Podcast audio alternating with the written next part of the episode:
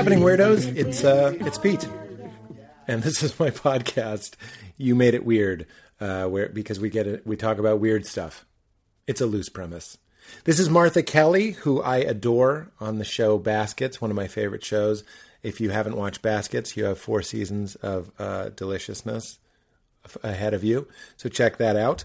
And uh, I do want to plug something kind of kind of secret not super secret, but I'm only promoting this on the podcast. I'm not tweeting it, I'm not gramming it, I'm not doing press about it. I put out a record called Pete Holmes Living at Largo. We only did a single press of 500 of them because I wanted to make something special and I wanted to make something uh, for the you know die-hard fans, I guess, stand-up fans. Um, that is limited edition. We're only going to do 500, and I'm only going to promote it here. Um, it's basically the premise is I wanted to record a real show, not a special taping, not a finished, polished, shot, edited, performed product. I wanted to show what it's like when you come to a real show at Largo and just see me improvising, see me working out premises. It's a really great show, obviously, um, but I wanted uh, warts and all sort of thing. Specials aren't really special anymore but I wanted to put out something that was truly special and unique. And uh, all of the profits, all of the proceeds from the record are going to the Littlest Tumor, which is a wonderful organization. So this is not for profit. This is not for business. This is just for the fun of having a record that only 500 people will have. So if you want to check it out, I know some of you were saying you couldn't find it last week. Go to 800, the number 800, pound gorilla records dot com slash Pete Holmes. So that's 800poundgorillarecords.com slash Pete Holmes, and you'll see it there. And I hope you enjoy it. Uh, it's it's just fun. We did it. I got off stage. I didn't even know we didn't record it with the intent to make a record, but they record all the shows at Largo, and me and Flanny were like, "That was so fun. Let's just put it out as a vinyl." And that's what it is. So so grab one uh, if you'd like, if you're nasty, as I like to say. Um, I also am doing a monthly show at Largo, which is where we recorded that. You can go to largo la.com. Every month in LA, I'm doing a stand up show. Just go to the website, look for Living at Largo, and you will see it once a month. Please come out. Always means a lot that the fans come out to the shows. So hopefully, I'll see you in September, uh, is the next one. And then obviously, October after that. I don't have to tell you how a calendar works. I also want to give a shout out to our Pete's Picks. Pete Picks, as you know, are not traditional ads. These are products that I used first and foremost and loved and fell in love with, and then reached out to the company to see if they'd be interested in giving you guys a promo code. And they did. The first is the original Pete's Pick, which I have here on my desk, which is Charlotte's Web hemp oil. Obviously, it's made from hemp, which is one of our great plant allies, but they use science to remove THC. THC is what gets you stoned, and they leave the body and brain beneficial CBD. CBD, for me, uh, anecdotally speaking, is a wonderful mood elevator, it's an anxiety reducer.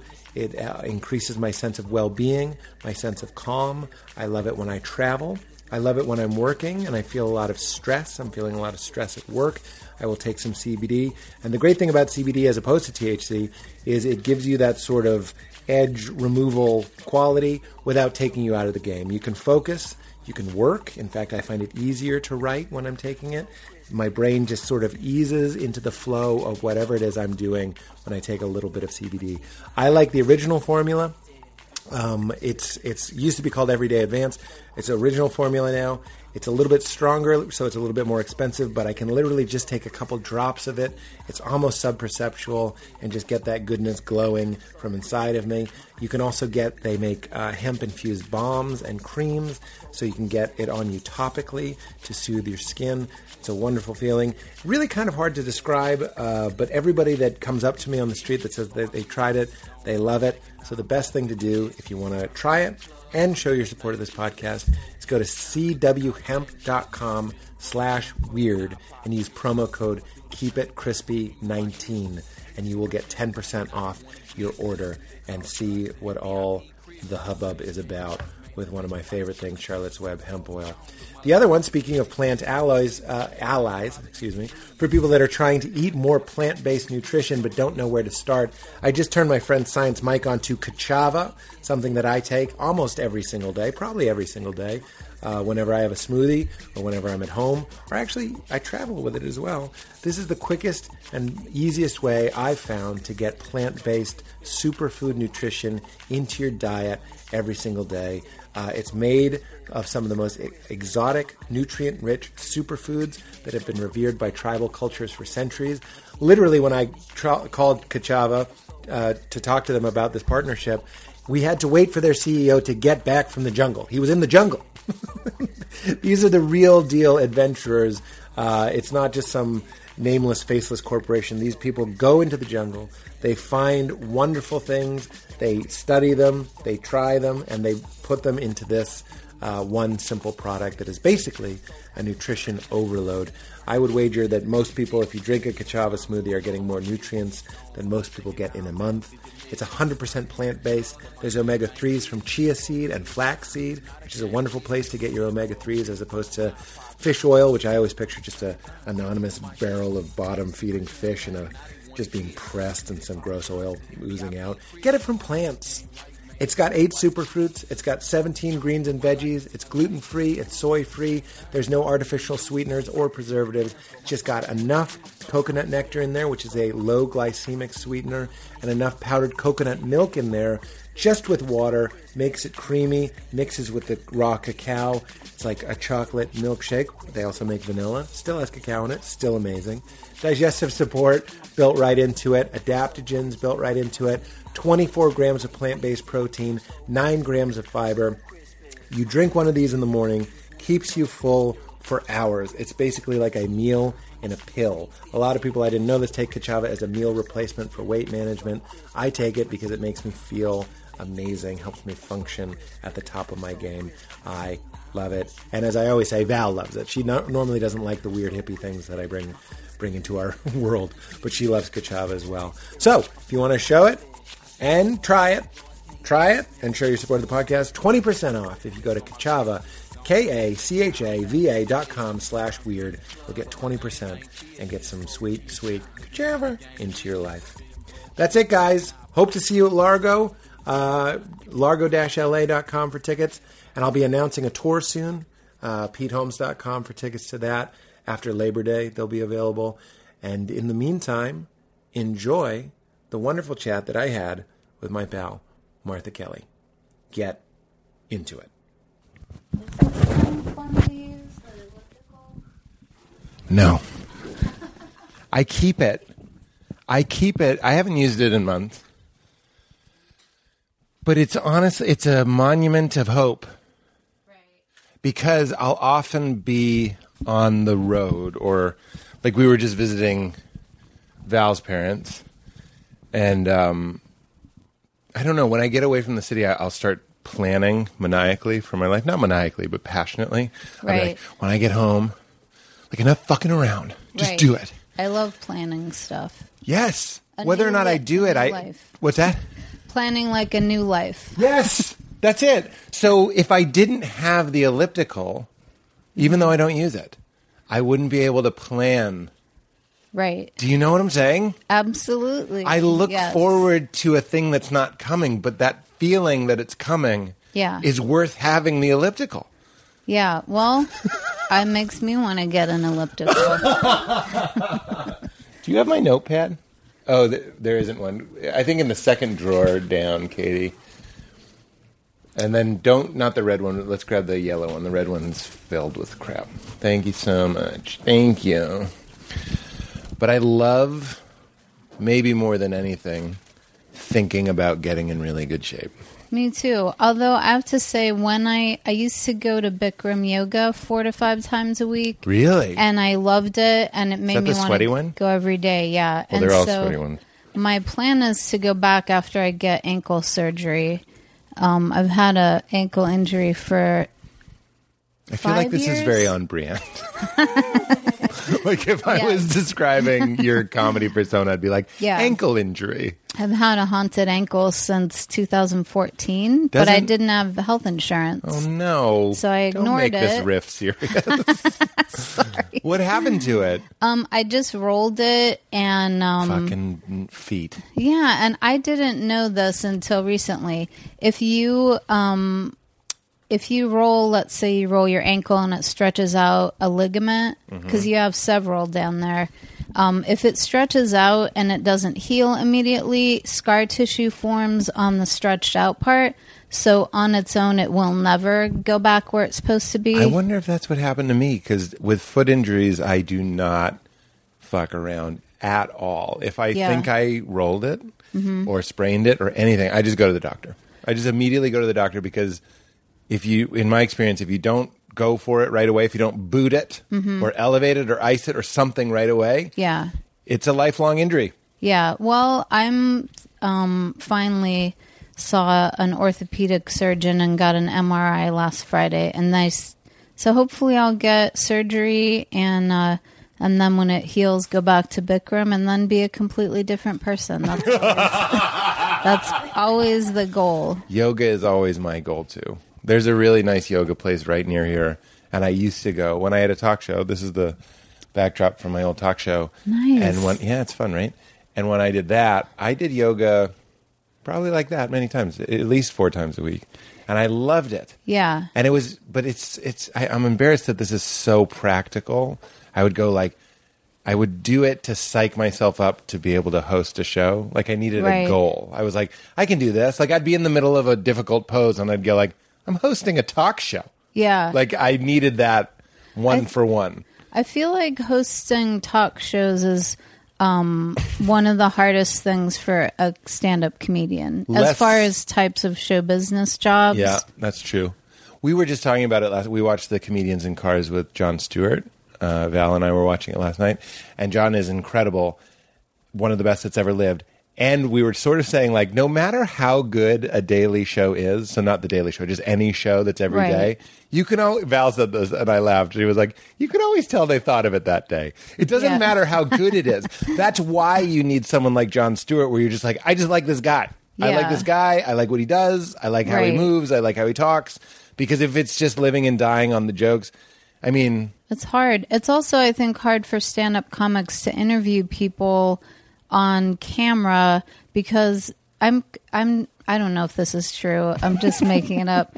I assume that um, any stand up comic on a stage with a camera on you, you just want to perform. Like that's that's the compulsion of being a stand up. right. And this is where we get what Leno was sort of teased for was that he, he would be on, right? Right. And You're and it's hard wrong. not to, it's Yeah. hard not to be but in order to interview someone and find out interesting stuff about them you have you can't just only be performing. I don't know how people not. I don't know how people do it. Well, I was, you know, after my last show was canceled, I was like, maybe I'll do like a filmed version of this podcast, right? That was just like an idea I had. yeah. But you and I both know if there were cameras on us. Yeah. First of all, I do podcasts all the time, and I get there and they're like, "Would you like makeup?" And I'm like, "This isn't a pod." I just start screaming like a crazy Yeah. person. This isn't a podcast. Like I, I, and I'll say it on air. I'll say it so many times you'd think it's out of my system, and then we start rolling, and I just continue. Yeah. I want it on the record that I am protesting that this is not a podcast. This is a podcast. Right. We're in a shitty garage, and I'm wearing stretchy pants. That's a podcast. Although I did put makeup on but I didn't use powder because it's a podcast. Thank you. Well, and I don't want What a sham. Um, Makeup. Yeah, it's funny. There's racket. there's a guy on um, Twitter right now who just is dunking on women my age over and over again, even though he's What do you older. mean dunking? Um, he's just I, He's going after you with a plum? he is ta just he's tweeting about how women over 40 who This- don't have kids are basically worthless and have made a horrible taken a horrible Why do you turn see this? Why um you because because all my I'm um, assuming that stuff is happening, but someone in your family forwards it to you. no no it's that i follow people i follow a lot of comedians and they will Reply. reply and make fun of them which is fun Um, and he's totally um, someone who's just trolling everybody. But it does, it's a weird thing with makeup because, on the one hand, if you don't, unless you're like um, a supermodel, if you don't wear it, there will be people shitting on you. Why aren't you trying harder? Yeah. And if you do wear it, guys like this will be like, you're just trying to trick men into having sex with you, even though you're not fertile anymore. That is his whole thing. That's what he would say. Yeah, so this guy, on, I don't want to say his name because I don't want to give him any publicity, but he's a- Donald Trump. I'm sure Trump feels. I don't want to give him any more followers. Yeah, POTUS. that motherfucker. Let's not even. Martha, Yeah. this is a friendly. I'm just kidding. You can talk about whatever you want. I don't want to talk about Trump because I can't do it without becoming enraged. I'd love to see you enraged. I'm Well, having a hard not time not different. laughing at everything you're saying. It's not because that I, different. I'm such a huge fan. Val, Val comes up a lot. I really only hang out with Val. well, that's, my nice wife. though. Yeah, it is nice. You're best friends with your wife. That's True. the dream. It is the dream. You know. It is. The, it's what I always wanted. Sometimes people would be like, "Do you marry your friend or your lover?" And I'm like, "What are you going to be doing with your fucking Yeah. weird fuck buddy when you're 70?" Well, It's all I think squeaking and stuff. but everybody has di- a different capacity for intimacy. You're so right. That's very maybe some people don't want or don't feel able to have that. I don't No, know. you're no, you're you know? absolutely right. That was that was really nice. But um, I don't mean to grade it. I just appreciate it because you're absolutely not everybody. A problem in my family is thinking what's right for you is right for everybody, and that's a problem that I inherited. I don't want to point fingers, but I definitely got it from my father. but everybody I think is like that. I mean, I'm Yeah. li- I'm like that. Um, I wish that everybody would um just fucking tip more and Tip more cash. yeah, be like throw more down more cash. be more generous, be more act, you know, like more active. Can and, I you know, just sorry more active? uh, in helping the less fortunate? Because I, when Trump was elected, I did think Who?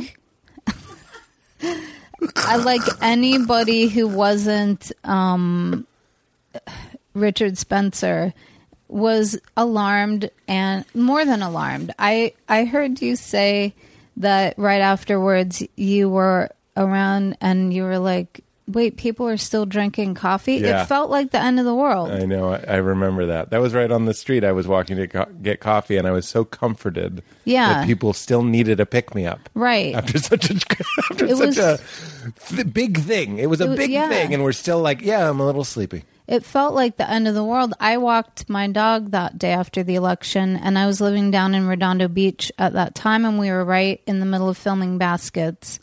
And I walked around that neighborhood. The TV show, not just B-roll of baskets. We were just shooting B roll of me walking around with my dog, whose name is Basket. whose name is It's Basket. very confusing. Um, I was really angry that Zach stole my dog's name to name his show Baskets. It was very Can we have rude. one? You're going to remember what you're saying because you're walking your dog, and we're not going to forget. Can we Right. just appreciate the joke in Baskets? It's in the pilot. It's one of the best pilots of all time. Where hmm. they're he's in French clown college, and he plays a slide whistle. Yeah. and then it cuts so quickly to Zach's pad. He's taking notes and he writes down French horn question mark. I think that might be one of the greatest jokes of all time. And it's the editing. It's how Yeah. it's timed. Like it's it's a good joke. Right. But it's sort of like we're saying with a talk ho- talk show host. It's the way the tone is so clear and set Yeah. so clearly in that pilot. It's a great pilot. You could do like a, a class just about that pilot. It was really fun making the pilot, although I was terrified. I'm gonna write down dog walk in case in case we don't remember. It's dumb. I was just gonna say it's not fun. And I now I'm going to write down pilot in case we don't. I'm treating you like Zach on the show. You realize that, right? Like I'm doing You're this. I'm doing this like, oh, it's fun. Like Martha's funny when someone's being rude to her. You're not. okay, good. You're not being rude. Okay, I got both written down. So whichever Just one you want. that I was walking around thinking, are all the people behind these doors in this suburban neighborhood are they all Nazis? Like, do, am I? Are we in a Nazi country and I didn't realize it because of white privilege, and now it's here and we're doomed? And so that's why I love your joke about oh, people are still drinking coffee. You're like, okay, Yeah. maybe it isn't maybe it is all hope isn't lost. But I did think right after the election, if everybody in the world who has way more than what they need just gave it to people who don't have enough, um, we could change the world no matter who the president was, no matter who s- Yeah. the Senate or um, House of Representatives or world leaders.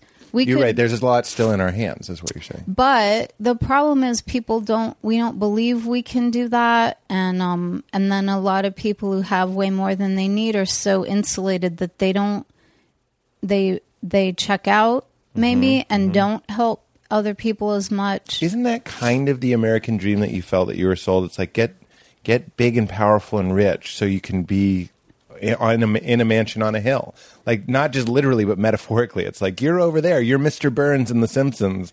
You don't even know what's happening down on the streets or in the tavern. You're eating, you know, Right. quail eggs. yeah. I feel like that's never explicitly said to us, but like checking out Yeah. is like part of the dream. It's like you can be Daniel Plainview. You don't even know what's happening. You're just eating a steak in your own bowling alley and killing a guy. Wait, somebody has a bowling alley in their house. Some famous person. Chris Hardwick, Does he? does he? I just assumed. I don't know. And that is an insult. I I'm just kidding. I used to Your ankle injury, Chris is his own. Well, he's a bowler. right. His dad was a like professional Yeah, bowler, you knew right? that. You knew that. Um, Here we are knowing that. But I used to How do we both know that?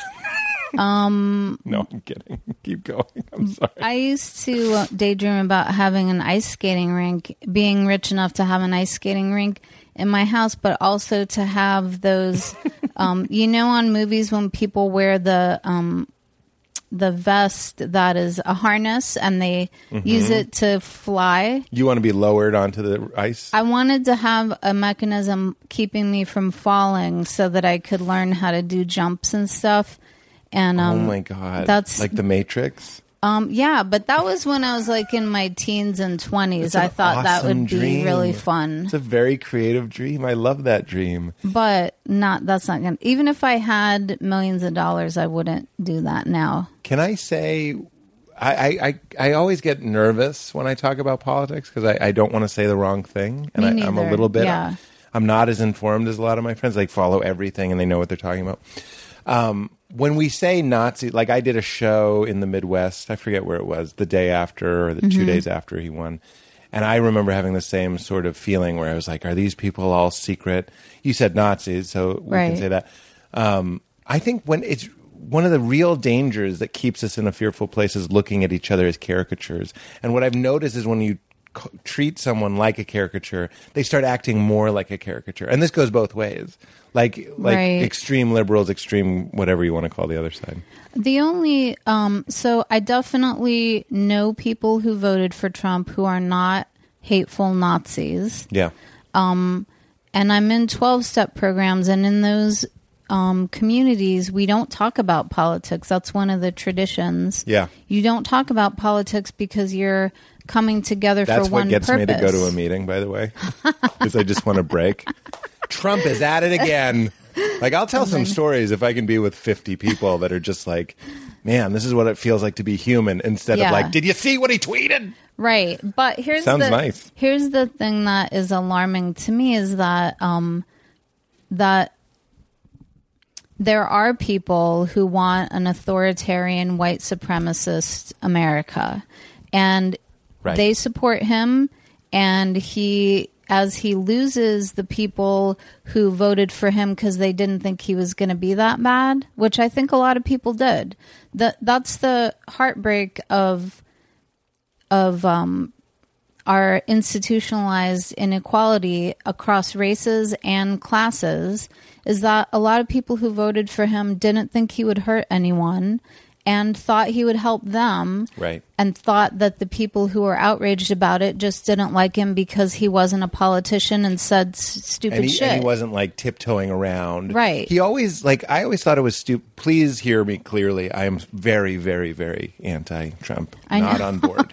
and in my quieter moments, but when I've reflected about it, I've been like, "What is the appeal?" And I was like, he's kicking ass. I, I don't think he really is. Right. He appears to be a guy who kicks ass. Right. And all of our movies, watch the Avengers. What is the story of the Avengers? Kick ass. And I love the Right. Avengers. I'm not shitting on the Avengers. American mythology is kick ass. And don't don't be offended. What I'm saying is Right. when I've tried to relate, I'm like, "Oh, he's the dad that like estranged. He's estranged." Right. But one day in junior high he came pulled you out of class and took you to Disneyland. Right. And we've been w- and then there's this feeling like maybe he'll do that again. Right. But that's his energy. Hillary is like like I'm not saying this is real, but I feel Right. like she was perceived as more like, of course you go to school. You go to school because you learn, and when you learn, you go to college, and when Right. you go to college, you can go to Yale, and when you go to Yale, you can get a you know like Right. go to business school, and everyone's Yeah. like, I want drunk dad. Drunk dad's like, we're going to Disney, and we think that's Right. love, but really he was just going to scout it to buy it, and you'll never see him again. like you know, what I mean? Right. that's what it feels like to me. Or he, But when people pretend like they don't get the appeal, I'm like, what are you, a Nazi? I'm like, no, he's a bully. And when I was in junior Right. high, I made friends with the bullies so I wouldn't be bullied. Yeah. I made friends with them. I, I, that was my only play. right. Sorry, I got passionate. Well, that brings up a th- no. I, I feel like your tone makes me sound more passionate. I feel like that's a normal level for me. I didn't think that you were too passionate. I I do think that Trump is also like Who?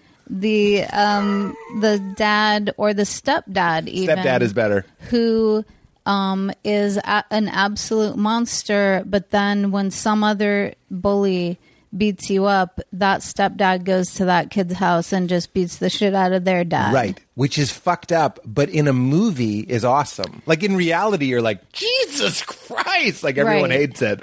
But those are the types of movies we like. It's like Yeah. someone hurt you. And like when people are hurt and scared and feeling ignored, so that that I can get on board with. I'm like that is a human emotion. We can all feel afraid. We can all feel overlooked. I can I could understand the idea of drunk stepdad who goes to the house and kicks the ass of the bully and his dad and Mm-hmm. steals their dog. That's kind of his energy. is And that wh- where brody came from that is dog? where yeah, Trump. It was actually Trump when he was on The Apprentice. Gave me that dog.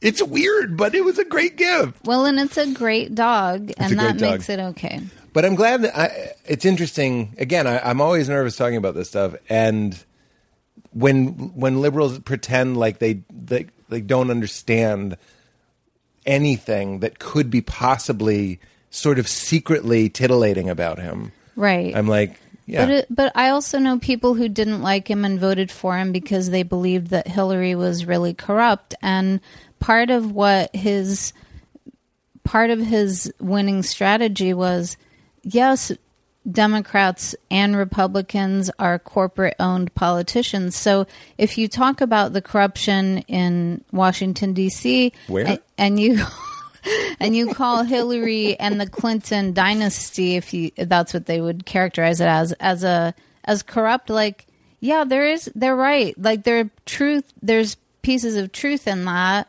The problem is that Trump is more corrupt and than anybody. Well, that's the showbiz of it. Yeah. You know what I mean? It feels a little bit like a circus or a salesman or the drunk stepdad. What it is is is to f- complete that analogy is it's like the drunk stepdad pulls you out of school and takes you to Disneyland. 20 years later, you realize he did it because he was running from the cops or something. Right. You know what I mean? Like it was never about you. And that that's something that's like so specifically dad heartbreaking. You know what I mean? it's like I thought it was love, but it was Yeah. just all about you. It's a nar- it's a narcissist. Nar- and narcissists need scapegoats. They can't um, sustain people's love just on their own merits because they're narcissists and can't give you anything. Yeah. So if they have a scapegoat, That's so funny. then they can be You're very like, "Well, wise, I'm Martha. protecting." It's Get out of here. This Well- podcast is over. this podcast I'm is just re- over. I'm just I've seen you have compassion and perspective and and uh, even patience. Dare I say? But I'm just repeating stuff that? I've. Who cares? Isn't I made it up. doing? I'm a genius, and it's time everybody found if out. If we had to make up interesting things, if things were only interesting if we made them up, I'd be the most boring person in the world. I am constant, constantly quoting, as k.d. lang once sang. It's a constant craving, Joe. I gotta go. You know what I want to say? I was going to do this as, as stand up, but I don't think I'm going to because I get too nervous when I talk about politics. But what I wish for everybody, for liberals and conservatives or whatever. I don't even know what to call everybody, but for Right. everyone, I was like, I'm a vegan, but occasionally I eat a cookie. And I wish we could just go that there's some moments when you just go like, I remember when I met my first um, hardcore, hardcore Republican, and I was so in awe of him. Was so principled. This was in college. I was somewhat conservative too, and I just never met anyone political either way, to be honest. Right. And I was like, "Holy shit, this guy's incredible!" And then at a certain point, I realized he was kind of just towing a line that wasn't really his. Right. Like he he started getting to. I remember the issue that it was. I was like, "Well, what about tobacco?" And he was like, "It's an American crop. It's a good crop. It keeps American farmers." And I was like, "But it kills people. Like, what are you talking about?" But Right. he was sticking with his party. Yeah. And I wish pe- people would break vegan and eat a cookie every once in a while and say, like, look, I like what Trump is doing, even in this like fucked up way or this fucked up way, but like we could use some gun control in this way and maybe in that way when it comes to human lives. You know what I'm saying? Yeah. And I wish liberals could also eat a cookie and go like, look, this, this, this, that, and then concede some point. I'd like to see more concessions. I'd like to see more sitting in the middle and go like, yeah, I'm not just going to like be one thing and not the other because that's where we get into trouble. And I think that um, it. I think that actually people. That's where we get into trouble. What am I on C- C- CNBC? I don't even know what I'm saying. but there I'm are saying, people- what you, stop pretending like you're a series, a group of beliefs that you didn't even make up. Right, but there are people now, Republicans and conservatives, who are um, criticizing Trump. So, and that, and people who aren't going to vote for him again. I don't want to get my hopes up because I was so horrified in 2016. But then in 2018, we did have historic. We had that was a historic election in terms of how many people voted and a bunch of women and non-Christian white women and gay people being elected. Like it was historic in a lot of ways. Yeah. So I do have some hope for uh, 2020, but I don't want to be. I don't want to be. I understand. My um, uh, Trump fantasy is always that he would take LSD and go like, "Oh my god," I can just go like, "Wait a minute." But narcissists, I don't think that It wouldn't work? I don't think so. I think when narcissists take LSD, they have a bad trip, or they have a trip where they're not considering any world It's stuff. just like another god trip for Yeah. them. Yeah. Yeah. Um, I don't think You're right. narcissists and, and psychopaths can get better. Um, the only saving grace that Trump has is that he's also just a complete fucking idiot. Um, that's our only hope. if we got a smart psychopath in the White House, which we I think probably have had, but right now, if we had one with the ability to turn us into a, a an authoritarian You know- state, it was very scary. It's actually interesting. What you just said is interesting in another way. I mean, anyone who would want to be the president, similar to anyone who would want to be a comedian, there's Right. something kind of like there's like a almost like a Seinfeld. Why are we listening to these people? like Right. if you are crazy enough, even Obama, take Obama, who we love. Right. That's that's a crazy person that's like, I want to be in control Yeah. of everything. And Yeah. when I walk by, I want everyone to go, "Hello, Commander in Chief!" Like that is a that's the Right. dream. Like as cool as he could seem, somewhere in there, there's someone. There's like a little voice going, "Like you're goddamn right." Yeah, and also it makes me think like why so supposedly the American uh, dream that we were taught in America by our own propaganda is that America was formed as a um, a rebellion against monarchy, mm-hmm. and that George Washington could have Who? could could have become king if he wanted, Right. and he had the moral. Is turpitude a word Yeah. and doesn't mean what I think it means? It removes paint. Oh, uh, then he had the moral turpentine to say, um, "I don't want to be king. We shouldn't have a king. Let's have a elected leader." Yeah. But now I feel like, why do we have one guy who gets to decide everything? Also in the Senate, why is the majority leader the guy who gets to? Why is one person having that much power? Mm-hmm. Even though they're elected, they still, once they're in office, have, in my opinion, too much power. And I like if there were some government modeled on 12 step programs there their traditions are like our leaders are but trusted servants. You have to rotate leadership. If you're so it doesn't get corrupted. if you're the secretary of a meeting, you don't get to decide anything. It just means you show up early and set up the chairs. Yeah. And that's what leadership That's what I picture should AA be. being ninety percent. Ninety percent is moving chairs around. There's folding chairs. There's unfolding chairs. That's what keeps people sober. If you're spending that much time putting chairs in different places, you literally run out of time to drink. And that's why I love it. Brian Scolaro told me this story about he worked with these special needs kids and they would give them fake jobs. This sounds like I'm joking. Right. No, I know. Okay, but know I'm not joking, and. I'm not trying to be funny or mean. And I've told this on the podcast before, I'm sure. But in one room, they would have them um, taking apart pens. You know those Mm-hmm. pens that are clear, and and then they'd put them all in the boxes, the different parts, and then in the other room, the other half of the kids were putting together the same pen, Right. Which is sort of like dark and poetic and sort of lovely and sort of haunting. Yeah. and it's sort of like we're all just taking apart pens. Like some people Right. hear that and they're like, "Oh, those poor people taking apart pens." I'm like, AIG is just different pens. Like you just go in and do different pens. Like Right. I understand that you go on vacation and you have a car, so you feel like your pens are important. But we're all just Right. sort of putting out chairs, taking apart pens, going on a website. Like it's all just pens. Yeah. Like it's all, No. but there's a freedom in going. It's just pens. But there's also something about our psyche that makes us want to do something that feels purposeful. Yes. Um, I don't. so weird, right? but it's good. But It is good. But like our cap- capitalism can pervert that into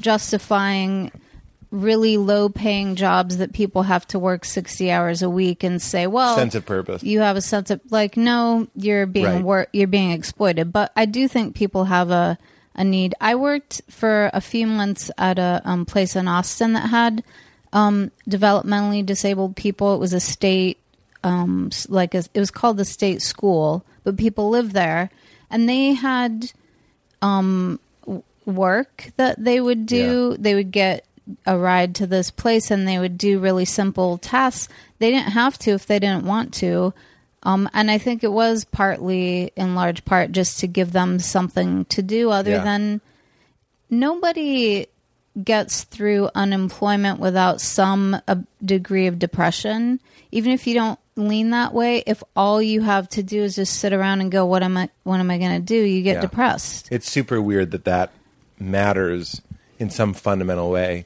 but it, it does. Like, yeah it's. I guess it's evolution. Like the the the monkeys that got things done bred. I don't know. i don't know yeah Don't fuck me like you're getting things done, Dale. That's a monkey talking to another prehistoric monkey. I can tell you're just doing this for the sense of satisfaction. I'm not your pens. She knows this podcast.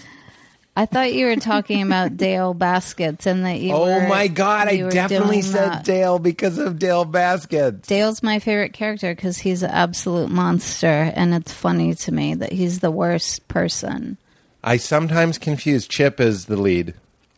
Chip is the lead. Okay, and Dale is the brother. Dale is the brother who I'm sure. D- yes, Dale softens though from time to time.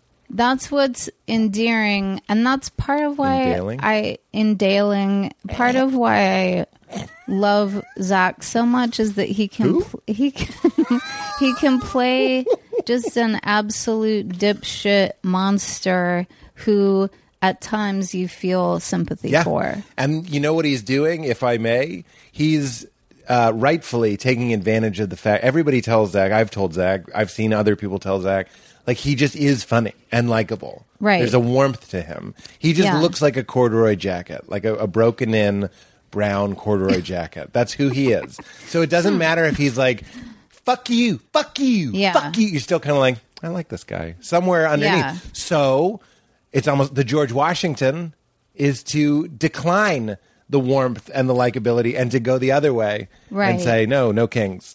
Does that Yeah, make sense? yeah. He could have just been like, yeah, everybody liked me, but he, to be funny, like in the service of the laugh, he was like, I'll do unlikable things. Yeah, he's, in my opinion, Zach is a genius. Um, and now that uh, the show's over, it's not as gross for me to say Wait, that. Seas four is last season? yeah, Seas I haven't four. seen. Seas four is our last season. I've only seen the. Yeah, it was. I've Uh, only seen the first three of Seas Four.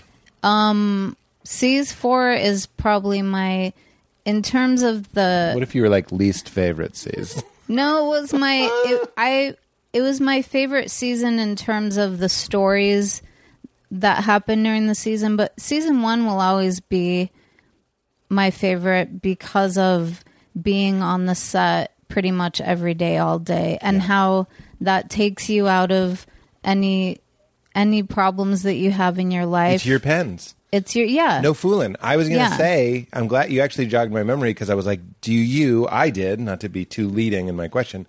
What I liked about making TV was there's nothing else. Yeah. It's the That's all ultimate. you can do. Every email is replied, I'm shooting. Yeah. And there's a there's a snowed in goodness to that. Yeah. And then you are just about the pen that's in front of you. Take this Right. pen apart and then do it again. And then even as an actor, you're doing every take a little bit different, or maybe you guys seem to improvise a lot. Maybe you'll say a different say it a different way. And then you get that sense of satisfaction. Yeah, I love that. I also think of it for me as being a perfect fit for my um, addictive personality, which is I want to just be doing something that that's all I'm doing. That's right. So anytime I like something, I It's want everything else to go. And luckily, that set was a, like a lovely place to be. I haven't had that many acting jobs, and almost all of them have been fun. I had one which I won't say anything about, other than it wasn't fun. And I think pe- what The show Bones. the show Bones when I was the star of the show Bones was really not that fun because they had thought they were hiring a man, Oh and it hurt my feelings on a lot of levels. wow. Um, but yeah. it was that's my favorite season of Bones. Is the Martha Kelly The season. accidental season. Yes. of Why is it for no reason? They don't address it. They keep calling her the regular guy's name. It's uh, it was tough. Script didn't change. But But, if your you're- addictive personality likes doing. Yeah, if you're stuck on a set with people who aren't nice, then th- that you're trapped in a nightmare. But luckily, I've been really lucky to, and especially baskets where John Krisel, the showrunner who directed every episode, was like, you know, easygoing, even keeled uh, energy, and so Zach. No matter how tired either one of them were, they they never were um, shitty to anybody Yeah. which then makes you Yep. feel like okay so when i have a 4.30 a.m call time um, i have this safety net of With the coyote. with the Is that a 4:30? That looks like a 4:30. That looks like a night shoot, actually. that was a stretch of days that were all super early and um, by the time we shot the part where um, where we're driving the coyote back to the desert um, i was um, on thin ice and i did Nice. I snapped at our AD Sally Sue Lander, and then over an intercom, I snapped at her, and then over the intercom, I said, "I'm sorry, I was a cunt to you just now." Over. So everybody's hearing this. Yeah, You're in because everybody heard me snap at her, so Yeah. I should also apologize. But Is there the- audio of this? Because I'd love to hear you snapping. I hope that they have. I bet it was you being like, somewhere. Oh, Sally Ann. S- What is it? "Well, Sally Sue, no, Sally was- Sue. You go straight. go straight to hell. Well, it wasn't. It was the tone. It wasn't that I was. It was so the way they shot the scene where the coyotes in the back seat of the cars. They had a, a little cart, motorized cart with the cameras, and I had to drive at the same speed as the cart. And then they had so they. It was to me complicated. For a smart person, it might have been real easy, but I was also tired, and I was like go a little faster, then keep side by side with the cart, and then fall back. Mm. And I kept messing it up. And they told me to put on cruise control.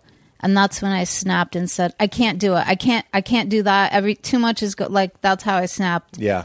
and then I apologized. But the thing about John and Zach is that it made me realize like it doesn't matter how tired I am or how insecure I feel, it is possible to not snap at people you work with and that makes you happier. Yeah. So that felt like a like a guardrail to to not be with people who did shit on cuz there's n- it's really an ugly spiral if you are acting poorly and feel remorse and guilt um, and then just keep doing it because you can Yeah. that's That's, that's, how it was on my show. I'm just kidding. I mean, why not? If you're the star, I'm not the star, I'm so totally I couldn't be a cunt. I'm But you're kidding. saying I loved it. You're saying that Zach could have been a, a absolutely he could have been. John could have been. See, my they concern weren't. with a, with a baskets would be not because of who Zach is, but if anybody is movie famous and then makes a TV show,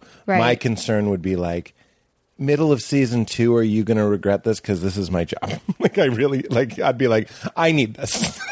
Like, but obviously, Right. Zach is not oh that no, way. right? You know what no, I'm saying? I know you mean like, um, like I would have. Please been, don't let this be a whim for the Hangover. Yes, yeah, of course. And obviously, it, he's not that kind of guy. I didn't. Um, when he called me about the pilot, I was living with my parents, barely, Very on brand. barely, barely Elevating your holding ankle. on, really? barely holding on to a job, a copyright, an online copywriting job, which is borderline scam.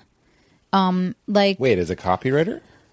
the the kind that I was was basically you try to outsmart um, search engine algorithms by creating a ton of web pages for someone who's selling something and using keywords so that when Google, I don't understand how it works, but I think of it as Google sending out feelers Yep. when someone says vacuum cleaner. And if your website says keywords over and over in the background, Right. and that's what that kind of You used to copywriting see it is. as like wallpaper. It's like you'd Yeah. see text as the wallpaper, and you're like, "Oh, this Right. is a trick." Yeah. Wow. So that's what you were doing. And I It's don't like know if you can Seinfeld, do that uh, was involved in a light bulb scam, like a telemarketing light bulb scam. it wasn't like a scam scam, just like your job, but it was like Yeah. morally ambiguous. yeah, you're Yeah. trying to outsmart a service. Is your house it- dark? Are you tired of what's? people. Why do they call them what's? How about when's? How about how? How many can I put you down for? Hello?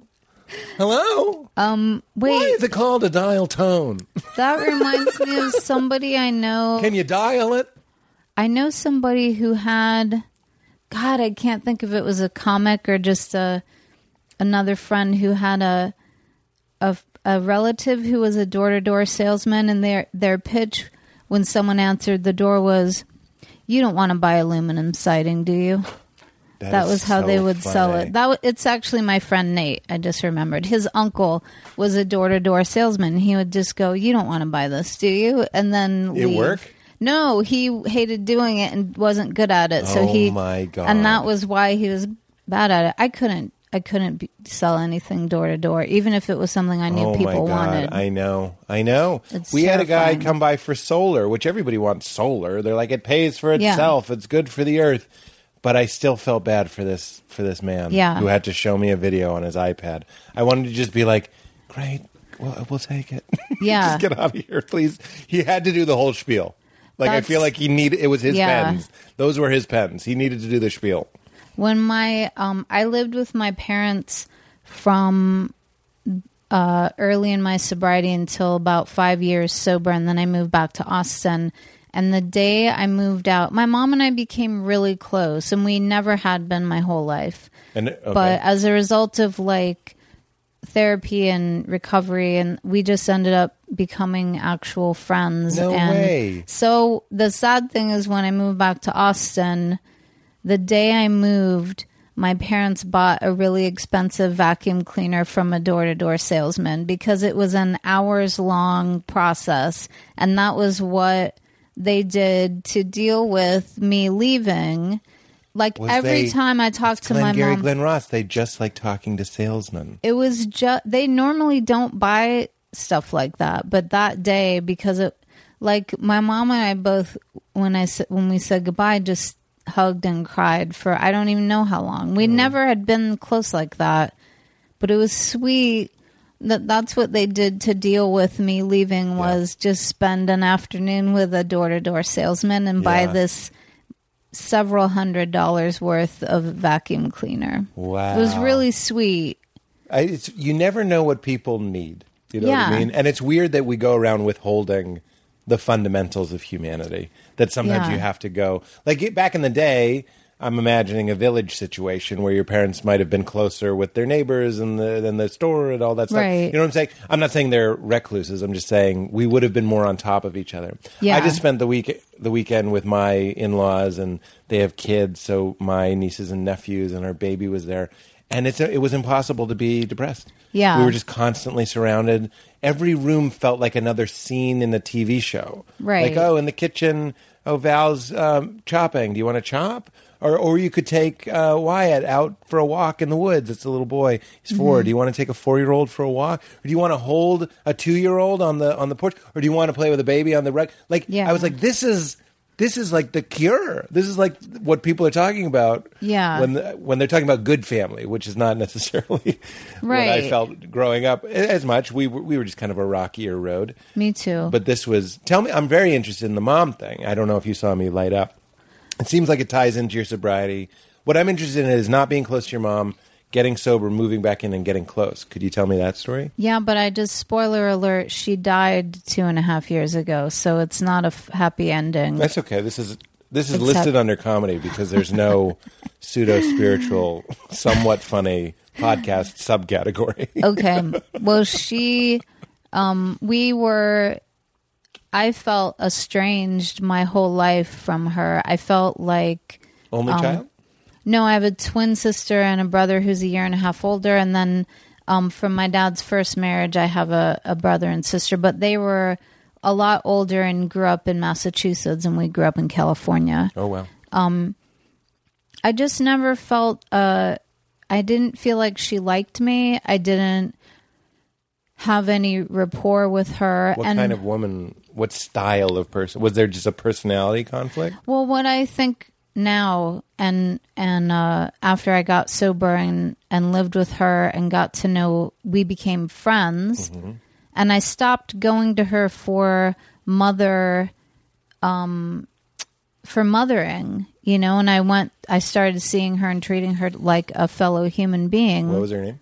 Bobby Ann. So you just started seeing her as Bobby Ann. I just started seeing her as Bobby Ann Kelly, and um, Bobby Ann Kelly. she Sounds um, like a serial killer. I'm sorry, but it does. Bobby Ann Kelly. it does sound like a because they all, a lot of them do have three names. Three names. That's um. But I realized later, like I was a lot like her, and that's what was difficult for her. So if you if you grow up not being valued for your unique personality, then when you have kids, if they remind you of the things in you that your parents rejected you over, Yeah. it's really hard. And also, she grew up in a time where nobody got therapy, nobody engaged in, very few people engaged in like self analysis and therapy and all that. So, um, she didn't realize that that's what she was Totally. doing. That's right. It's a luxury that you and I have that we're both just like, oh, she was projecting, you know, like all this Yeah. language we have. Well, she was Yeah. feeling inadequate because she was being judged, and then she was doing that onto you, and she was Yeah. really just uh, hurt people, hurt people, and all that sort of stuff. Like that is Yeah. so. I watch old TV, and I'm just like, wow, no, like even if it's a f- drama, I'm like, none of these people benefit from just basic ground level uh, armchair um, therapy stuff. Right. And also, I, I should say, like, she wasn't, my mom was not mean to me. Uh, it was that she just was somewhat detached and uh, with un, unintentionally withholding and rejecting. But not to the others, Um, to, from your perspective. to a lesser extent she definitely my sister and my brother had a different um, had a closeness with her that i didn't have but when we would go home and visit her family in texas like her mom my mom and my grandmother hugged the day we got there and the day we left and there was zero affection between them in between mm. and they would both cry when we left but there was no display of affection from her mother to her Yeah. and This is some good work, Martha. so It really is. But- I, I hold my parents to a certain standard, and then I'm like, what? How were they parented? This is a key question. but t- uh, to be fair to you i'm uh, older and um, i didn't get to f- have that perspective until my like probably late 30s and it was a result of like in when you go to a 12 step program and you do uh, a you're you're supposed to do an inventory where you the thing that you use as a catalyst is who do I have resentment against? And then you kind of write down, okay, who is it? Why do I resent them? And then lastly, you try to look at what part might I have in this resentment? Yeah. And doing that made me realize, especially with my mom, that the way I looked at it was like, so she grew, and my dad too, they grew up with critical, not affectionate, not nurturing parents. They grew up with that. And then they started, as most people do, start their own family to try and have the family they always wanted, but they don't have the tools. And so from their parents, they got, you're not good enough. And then from their kids, especially me, they got, you're not good enough. So they were getting it from both sides. And I felt, when I realized that, I felt compassion for them. And the, the most important thing between me and my mom um, was that, to me, the most important change was when I made amends to her for being critical and judgmental and rejecting. And she said she got choked up, which she almost never cried. And she got choked up and said, You know, it didn't, you didn't start it. And I'm sorry too. Oh. And the, the, that allowed me to have a relationship with her. Whereas some people's parents are so damaged that if you, if the kids, adult kids, try to have a different relationship, their parents can't do it. Yeah. And I don't think that you should, if you have an abusive parent, I don't think that you should just be like, well, I'm going to try, I'm going to be around them and accept their continuing emotional abuse because they had it hard. Like, mm-hmm. I was know? laughing while you were talking because a friend of mine told me that his friend was dying. His friend's dad was dying. Just to say that, like, it's not always like Mm-hmm. Right. I'm so happy for you. But Just that your mother rare. conceded, like you didn't start it. Yeah. I know what gold that is. and I'm so glad that you got that. Um, and the story that came to mind was my friend's dad was dying. My it doesn't matter. My friend's friend was, dad was dying, and on the deathbed, they were like, it was sort of one of these classic withholding right. dads. Yeah. You know, dads. Yeah. Just kidding. And um, everybody was around, and this was one of those guys that never showed any vulnerability, didn't Mm-hmm. show any like emotion, and they and he was going to die like that afternoon. It was going to happen, and they were like, Mm. "We're all here. Is there anything you want to say?" We love you. Then they're all opening up. We love you so much. We accept you. Thank you for everything. And they're like, Is there Right. anything you want to say? And he said, I love baseball. and I am like, Jesus Christ, that is the funniest story to me. I relate really hard to that because I'm always, you said, I don't want to be, I say to my dad and my mom all the time, like, the parenting is over. It's Right. over. In fact, so much of my life is just trying to prove to them that the parenting is over so that they will lay down their arms and just sit with me as Jay and Irene and just be people. And sometimes they can do that. And they've, I've watched them grow and stuff. But I'm always afraid for no matter how much I'm like, I love you. I said to my dad recently, I was like, Dad, I just want you to know, because he's a real achiever. I was like, we'd love you even if you didn't bring home the bacon. Like, there's we don't need any more bacon. Right. We got enough bacon. Like, we're fine. bacon Right. is over. Your kids are grown. yeah. Your house is probably paid off. Like, no more bacon. We don't need bacon. And he goes, but I wouldn't love myself. And I was like, come on, man. Yeah. Like, somebody's giving you permission to just love yourself for just being. Uh, But but I also can appreciate his perspective because he, he he's an impressive guy. But also, I wish he would Yeah. love himself regardless. That's such a um that's such a thick wall to try and break through with anybody is um like I have a a a very thick wall of self-hatred that I've been trying to get through and I bet a lot of stand-up comedians do and no matter how great of a set you might have or if you end up being able to make a living as a comedian and have strangers telling you they love you, Yeah. that's not enough for you to love yourself. So that stuff is really I wish that we could give that to each other. to the to the Martha Kelly point, why is it so important to for me to, for my dad to understand that would love him even if he didn't achieve? well, Pete, why do you keep achieving? Like, at what point are you going to say, I'm speaking to myself now, I've brought home enough bacon? Right. you know what I mean? Like, you can relax with the bacon. But uh, so what I'm saying is, it sounds like we're saying similar things. I'm talking to myself. Like, Yeah. I'm seeing in my father things that I see in myself, but I can't talk to myself as clearly as I can talk to him. Why is it so important to me? These are my issues. And Right. it goes back to your mom having the issues with you. Is that what I don't want to be too obtuse or obvious, but like was it this like what what what it sounds like you had some addiction stuff. What led to that? I'm not even going to guess. I'm just Uh, What saying. led to my addiction or to, like, sobriety? st- well, I'd like to start with addiction and then Well, well, what led my first ad- addictive thing was uh, eating compulsively because I did not have the ability to get my hands on drugs and alcohol when I was 13 and 14. so you ate. So I ate a, a lot. I can remember on the weekends eating a giant breakfast, being old enough to prepare your own food. And then if your parents are doing their best to check out because of the pain that they're in, you suddenly you don't have any of the adult Why did you laugh? wisdom. I love it.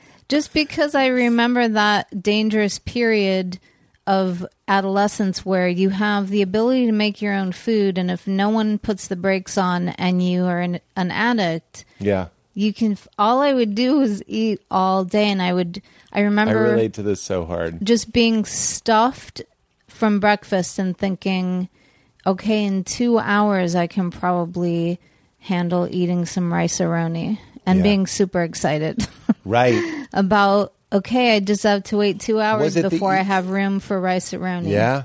you know I completely. I also we'd we'd we'd as a family embody that sort of behavior.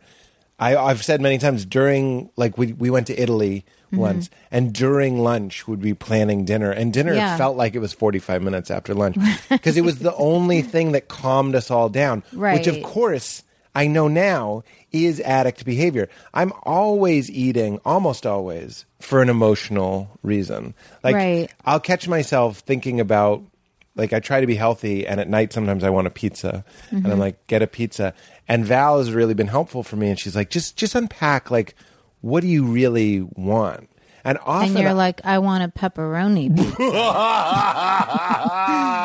sorry are you kidding me i interrupted you no I want the feeling of sedation that I get from it. Yeah. so what is so okay so let's sit with the feeling that you want to sedate. Where is it in your body? Why is it so unbearable? Like if you like if you can just bring mindfulness to it i often won't order the pizza. But i know that so i'll feel myself starting the mindfulness program and i'll stop it because that's how badly i want the pizza. I go shut up Eckhart Tolle, get out of here! And then, and Val said this. I want to say it a million. I want to shout it from the rooftop. She goes, "You want the thrill of ordering the pizza because you feel Mm-hmm. a little naughty. You want the fun of waiting for the pizza because now you're looking forward to the future. So you're not just sitting with your pain, even if it's just like a mild Yeah. psychic pain. You're looking forward to a pizza. Yeah. What pain? It's those are my pens. Pen pizza Right. pizza's on the way. So the solution to my problem is now being salved by something that is being brought to me. And then the excitement of the arrival and then the first bite. And then after that it's nothing. It's just chasing the dragon. Yeah. That's why I feel like an addict. I'll eat the whole thing and it's not because I want it, it's because I'm chasing Yeah. a feeling that isn't in the fucking pizza. right It wasn't it was never about the pizza. I would argue a couple things. One, first of all, I don't eat sugar or flour anymore because no matter how much I might be able to think about, well, why do I want this and what's the emo- underlying emotion?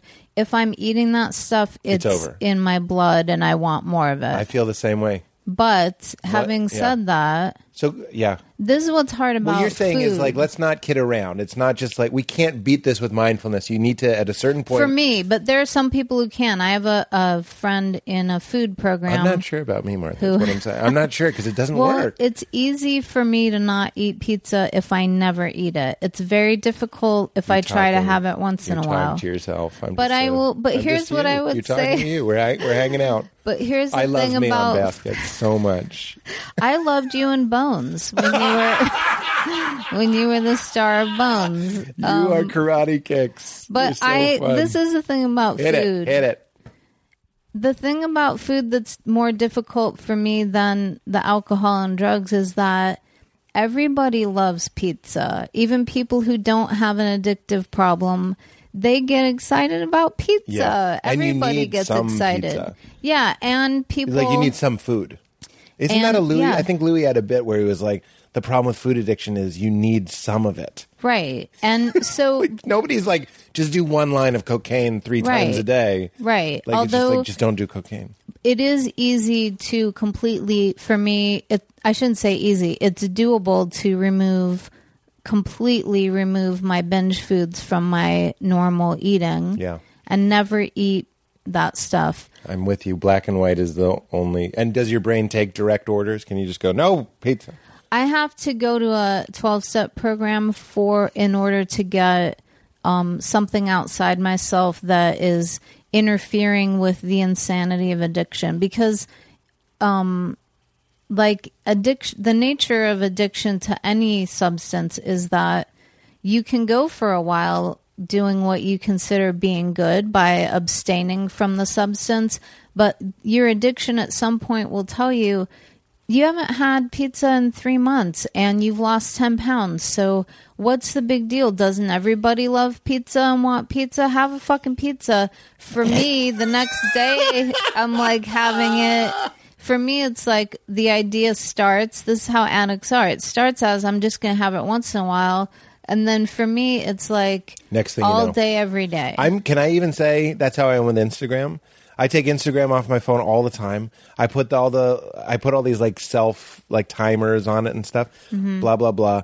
I'll look at it and I'll go once a day. It's helpful for your work. right And the next thing I know, it's every bathroom break, which is it's, Yeah. it's not as much as some people, but it's fucking too much. I I love that you have that with Instagram because it proves what I've been hearing people say, which is that younger people are on Instagram. My age bracket, it's addicted to Twitter. I like Instagram, but I'm not addicted to it. But Twitter all the time. Yeah.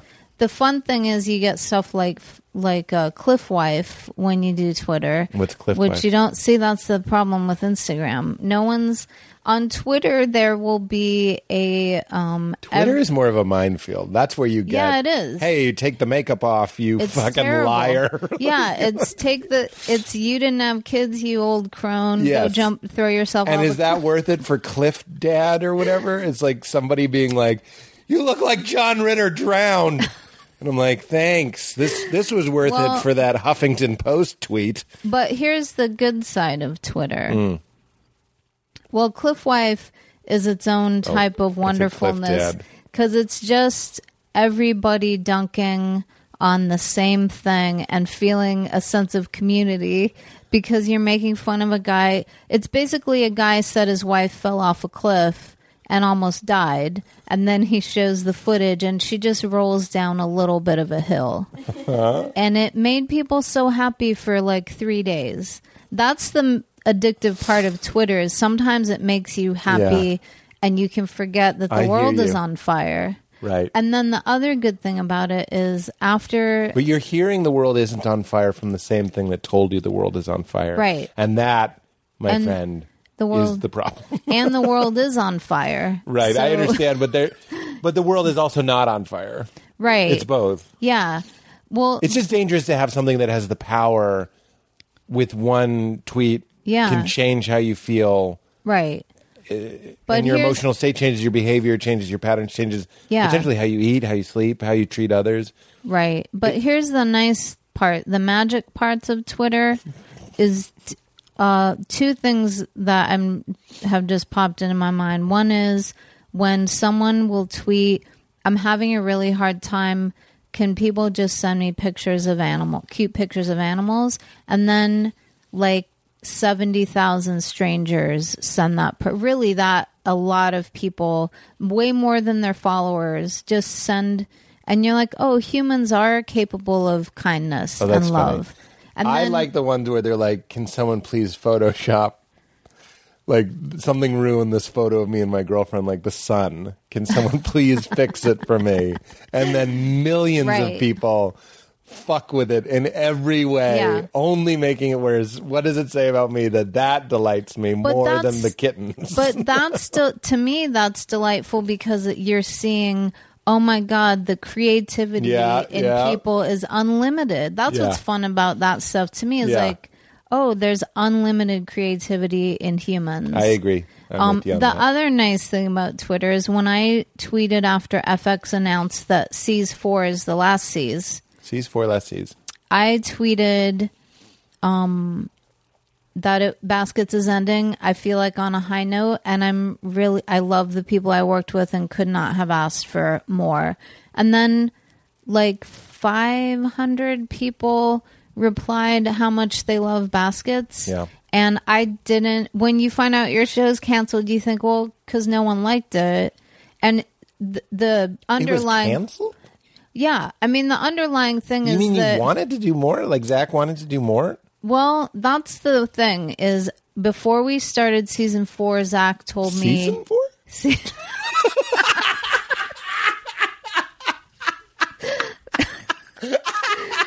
before we started season four, Thank you. Zach said before they'd even started the writers' room for season four, he said, "This is our last Seas." And so I went into it thinking that and telling, planning for that. And then once we started, Jonathan said that he was going to make a pitch for a Seas five to FX. oh. And then Zach said, because this is how he is, he starts doing it and he's having fun. He's like, oh, I don't, it's okay if we do another season, another seas. Yeah.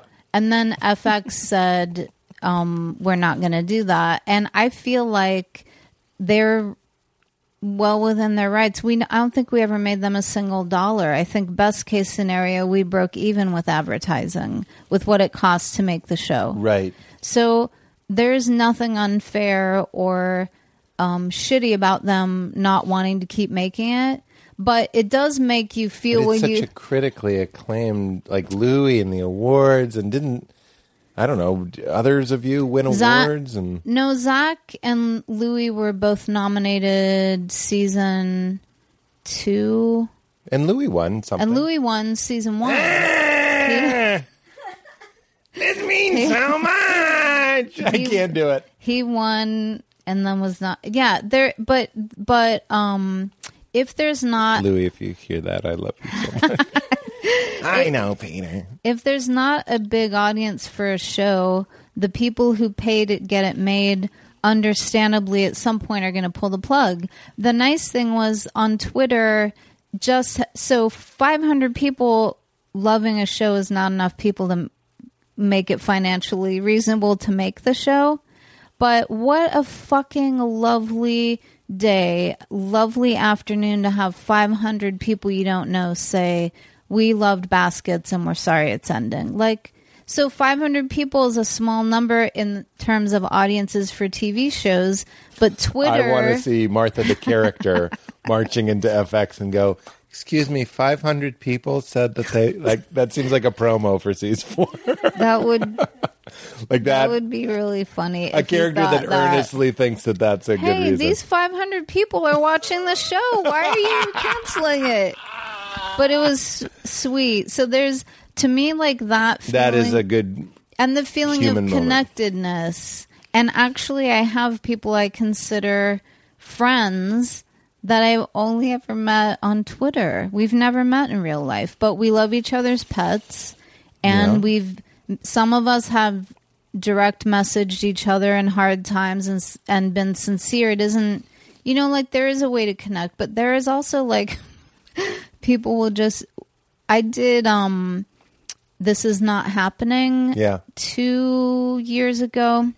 with Ari. No, the first year that Roy Wood Jr. was Okay. hosting, who also uh, hilarious, lovely Yep. guy. Yep. And I told a story, and then like you do if you're an insecure performer, you're like, I did this thing.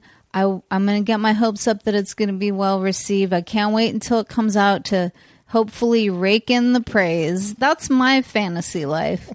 and so I watched it the night that it aired, which is at midnight, and then go on Twitter hoping everyone's going to be talking about how great it was. And it was two comments. One of them was, You're lucky that this aired after midnight. And then something else What that was that vaguely threatening. You're. It was like how it really was. How dare you tell such a shitty story? You have disrespect. That's a word he used. You've disrespected Ari's show with your terrible story. You're lucky it aired after midnight. Like because nobody saw it, Right. not because it was a bewitching story. No, because it was because you're lucky more people didn't see it because they'd be out to kill you type of vibe. And then some Well, are other. we adding that? I'm adding that because I found Isn't it that the vaguely. danger of these things? I found it vaguely threatening, and then the other guy was. yeah, aren't we adding that? like, But if I, I, want footage of who's doing it and how they're doing it. There's no subtext. I looked up this person's account, and he did seem like a bit of a scary weightlifter type. But This is such a dangerous game. I've done it too. When Yeah. you click on their account, yeah, and but you're I like, didn't "Ooh." respond. But it it was a it was like if your fantasy life is when I did this show, the live audience was so great, and it was such a positive experience from the hair and makeup people to uh, the producers, everybody. What a great time! So my fantasy life is, and this is going to be the magic thing that makes me successful. when people get a load of this. And then the absolute other end of the spectrum is someone saying, that was so bad that if more people had seen it, they would be petitioning to kick you out of the fucking United States of Yeah, America, you piece of shit. Added. All of that was added. But that's Some guy could have been like, I have a crush was on this person and He I'm was going to mad. neg her. no, he was mad about it not being what he I thought was understand, good. but isn't like, and I'm talking to myself, it's very dangerous to get our self worth from these people. Right, it It is. If, yeah. if you knew, Martha, that I spent most of my time going on Twitter, positively or negatively, just talking to people, wouldn't you just be kind of like, what kind of weird?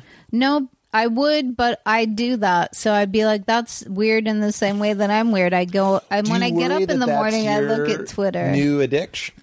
um, sometimes, yeah. And And I, I, that's not. This isn't the confrontation podcast. I'm just. Like, I was very interested in what you were saying about food, and then that we sometimes Yeah. fill it in with other activities. And Yeah. I offered that Instagram. I have a hard thing. I look at my DMs on Instagram, right. and I I'm almost numb to them, but like they're always interesting. I don't, it's always worth. Like, it, my, and my brain lights up Yeah. in some way. Then I was like, I'm missing the world.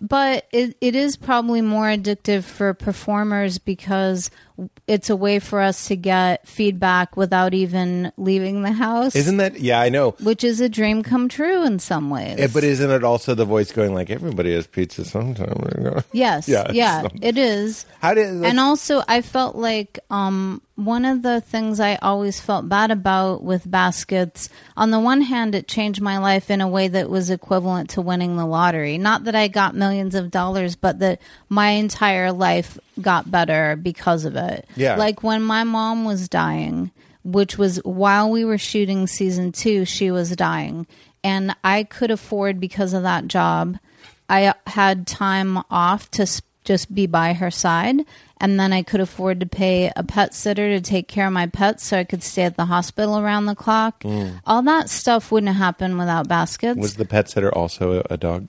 It was actually Brody, and I had sworn I wouldn't tell you that it was your dog Brody taking care of my dog and my cat. But he had a tie on, so that's came- how the other dogs knew. he wore a hat, some fake glasses, and a tie, and I thought it was a person, and it was a dog.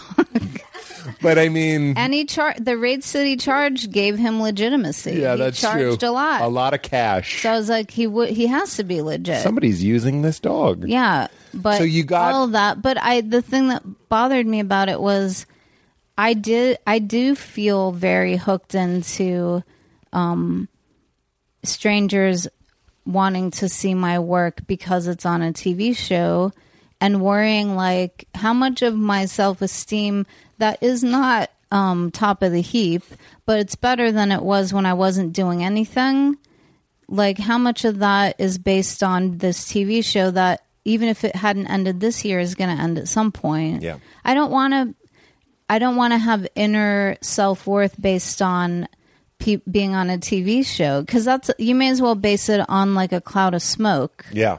But it's This very hard smoke not says I'm to. special. yeah, but How, it's hard. There was a not billboard to. for crashing that I was proud of, or I caught myself. I would drive past it a lot, and I'd go, "There I Right. am." And then it came down one day, and the billboard that went up instead said four free cell phones, and that's what we're talking about. yeah. Don't believe in four free cell phones. It's Yeah. fun to be four free cell phones, but Right. there's always four new free cell phones that's going to take your place. It So, yeah. makes me want to quit showbiz and move somewhere and just go back to school and get a a real, actual working type job and not base any of my self esteem on whether or not people are telling me I'm good. But that brings me into Zach Galifianakis, and I know he's not here, but What if he was though? What if I pulled him out of my purse right now? hey, Martha, that wasn't bad. That sounded like him No, to me. it did sound like Hey, him. Martha. Yeah. Hey, hey, Martha. He kind of says it like he's put he's, he's put out that he even has to say your name, Yes. Martha. Uh, anyway, he, uh, like I said, he's he's a movie famous person. Right. and yet he uh, did this show, this great show. I didn't think obviously people love TV as much as movies, but it's a, it's a different life. It's more Right. work. Yeah. So I posit, and knowing him as much as I do, I feel like he's found a way to not care about four free cell phones, about being on billboards, and he, he likes doing the work that he does. If people want to put him on billboards or like him in a superficial way, that doesn't seem to be his interest. I'm basing this on some conversations we've had. What I'm saying is the key to happiness to me, one of the keys seems to be to like what you're doing while you're doing it and not worry too much about whether or not you're going to be on a billboard, whether or not people are going to tweet about it. I mean, Zach's not even on the tweetsters, is he? I don't think. he Um, is. he has an account, but he's never on there. right. Well, you- Zach yeah. is. Um, I don't. I'm often wonder about his inner life because what he shows outwardly is and he's been like this since I met him at open mics 20 years ago. So even when he wasn't famous, he and was trying to make a living as a comedian and an actor, even then, like maybe it's easy to come across as none of this matters once you're at the top Right. But he always came across that way even before when he was just going to open mics. Um, but I don't know really inside what he feels because I do think that it matters to him whether people like his work. It's like why keep bringing home the bacon sort of thing. Um, I th- I don't know. That's the thing is I really don't know what Zach's inner life is other than this. I do believe that I know hundred percent a sweet fucking hearted person, a really loving, sweet person who is who deals with pain by being incredibly funny. Um, but as far as like what work means to him or how much he cares about success, I honestly don't know. I know that when we the first day we did the pilot, I'd never acted before, and I drove on to base camp thinking I'm probably going to be fired, but at least I know Zach won't be mean about it if he has to fire me, You are fun. and I'll try my hardest. At least it'll be a pleasant firing. At least he won't go. He won't be mean about it, and I'll understand if he has Did you to fire it? me. I understand. That's that's. I- Fine. and I understand that, that you took a chance on me, and I appreciate that. I this is you parking by the Yeah, and. I- I was Thank you. We- thinking I we can about- still be friends.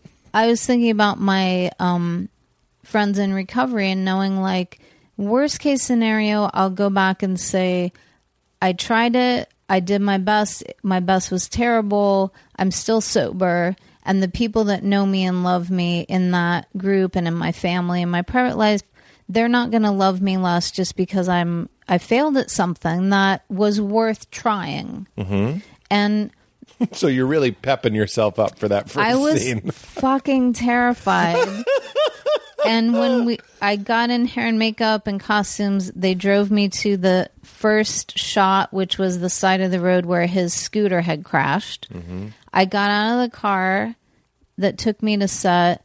Zach walked up to me, hugged me, said, Don't worry about any of this. None of this is important. We're just trying to have fun.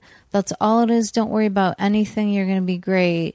And that was his attitude about that show throughout That's with I mean. He's everybody. just having. He's just trying to yeah, have fun. and he's trying to and he's trying to make sure the other people on the set, the other actors and the crew and the producers and everyone is also Yeah. having a nice time. We on crashing we shot on film, and I, I I had a little pep talk that I would give all the guest actors, which I was like, "Don't worry." They would get really worried that we were wasting money. With Right. every with every second of film you're rolling, Right. It's different It's with digital. You can be like, "Boop, boop, boop, boop, "This is Yeah. fun for the bloopers," but people would get tense, and sometimes would fuck around during a take just to sh- just to help them relax. Just to be like, Right. what do you what do you care? And just like leave the shot and then come back and just be like, Yeah. "You- nobody cares, Right. because nothing is funny about being nervous about losing film. right, and it Cut to us yeah. being canceled. The film costs alone. that that's, that's, the beautiful. heart but that's the heartbreak of um that's the other side of like any to me any show business job like any acting in TV or movies is the best job you could ever hope to get. The actors are always treated like precious cargo by everybody else on the set. And it's fun and it's creative and it's play. Um it the other side of it though is like it breaks your fucking heart when it goes away and Right. you have to figure out and all some those way people to deal that were treating it. you as precious cargo swing to the next show. There Yeah. a bones. And so they're back on bones. No, there really is something about it. It's like, oh, great, uh, roll out the red carpet because Martha's g- walking to set. Which but that's also, never happened. I've been chased by our security who tried to keep me from driving onto base camp because they were like, "Who's this lady?" That's my favorite part hilarious. about how few people saw baskets is that even the security guards on our base camp and set would be like not rec I'm sure they recognize Zach and probably Louie because he was famous as a stand-up yeah. but um it was funny that yeah no one was rolling out the red carpet except everyone treated me lovely i just mean i was not i there was never any you're a hot you're johnny hot shit treatment Yeah. but every set everyone's like if there's so, if it's hot a pa's standing over you holding an umbrella you could easily hold yourself Yeah. and if you say i, make can them hold that two umbrellas. but And I- it, but it to if you say if you feel weird, I can hold that. You don't have to stand there holding it. They'll go. It's my job, like Right. that. So in that sense, you're everyone As they get an irregular sunburn from being half under and an skin cancer, and they die of melanoma on set because you go, couldn't hold your your, own job. fucking umbrella. It's yeah, job. it was your job to was die for job. me. It's hot outside. Tell, take me. I'm still interested in addiction because obviously it's speaking to me. So we're eating, we're cooking Rice a whole aroni. package of sausages, and then we're eating rice Rice-A-Roni. And Bacon, not sausage. Just Oh, FYI, there's a you're either a bacon person or a sausage person. back in my day, I was always I was a sausage person. I, I liked like- eating little cigars. I like eating something that looked like you could smoke it. But Bacon hot looks like- dogs, hot dogs are like little cigars. Yeah, hot dogs are like big sausages. Yeah. I'm into that. The Beyond, I don't eat meat anymore, but Beyond makes a great sausage. Just Um, a little plug. Maybe I'll try that. I gotta stop. I can't. Um, I gotta find a meat substitute because I just use dairy because I don't want to eat animals. But dairy is super high fat, and um, Oh, I I'm thought you were sh- going to say it's also a murder industry, which it is. is it? God, f- even organic milk is a murder Of course it industry. is. What are we? What are we doing with all these babies? You got to keep the cows. Oh, this is such a bummer. I don't want to bum you out. Enjoy your dairy. Go eat your dairy. It's so fun. I had a pizza the other night. Who cares? We're all fucking full of shit. My favorite joke right now is how I sometimes eat fish, and that is just like the ultimate. I'm full of shit. Like we have to admit that we're full of shit. That's the only place to start from. I'm all for animal Hmm. rights, and sometimes I eat fish. That makes no sense. The joke is, I care about animals, not the wet ones. Like, what is going on here? It doesn't make any sense. So yes, dairy Oof. involves some killing of animals, but like, do if you're not eating meat, you're still the demand is less. Hmm. I'm gonna have but, to give it up. but then I always go like, they're breeding these guys anyway. Somebody had that joke where it's like they're not like just going out and grabbing cows that were living their That lives. ham that are part of a loving community They're- of cows. they're they're forecasting the demand and then they're breeding that many. Oof. So when we don't eat meat, they're breeding fewer. Yeah, this is a. So they're sort of being murdered by no- not being born. There's no happy way to be a human right now. That is now. the only, but the only thing we can do is is like consent to the horror and just be like, no matter what, life feeds on death, and that's horrible. And as I always say, tomatoes would rather live. Tomatoes are kind of on the vine doing their red, shiny, tasty thing, and I'm like, Right. oh, eat you because you don't scream. Yeah, there there is Uh, on the heavy. one hand there's no ethical ethical consumption under capitalism. On the other hand, nature is no picnic either. No, I know. There's a lot of murder in nature. Tons. So, um, what are we going to do? yeah, So you were a bacon.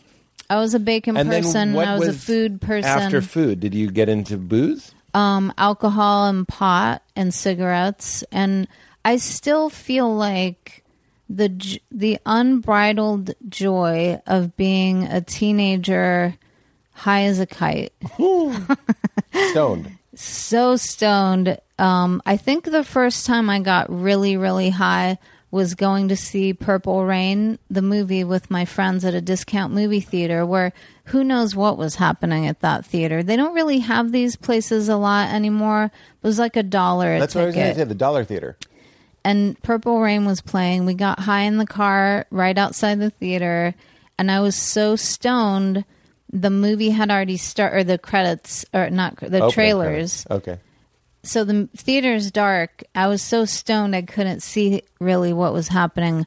So I would look at a row, think it was empty. It's four of us. I'd look at a row, think it was empty, lean in to see for sure, and be leaning right up into somebody's face because people were sitting there. And just that happening like three times in a row because I was so high. And then You laughing.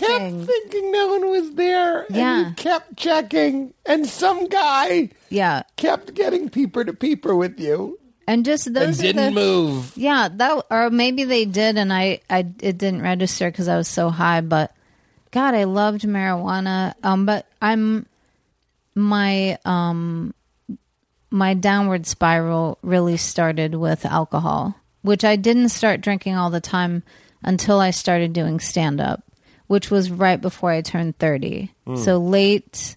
Oh, late, late bloomer bloomer. or at, or maybe hasn't yet bloomered, but definitely didn't you know started stand up late, started open mics on a regular Oh, I meant basis. late bloomer for alcohol. Oh no, yeah, Like I heavy thought you. I thought you meant most people who want to be comedians go to open mics in their at early twenties. Some people in their late teens, but um, Eh. I didn't. But anyway, yeah, no, I was late. That's late my opinion about that. late to the alcoholism Yeah. game, and then really Because loved of the nerves? Or because they kept offering it to you? Well, as it turns out, oh that oh Like the, the reason I was late to it, um, isn't what you're asking. Why did it? Uh, yeah, no, totally. I signed up for an open mic and went to the liquor store and got a 40 ounce. And by the time I went on stage, I wasn't scared anymore, and it went well. And that was the open mic where I met Zach and Tig and a bunch of funny people back in the late 90s.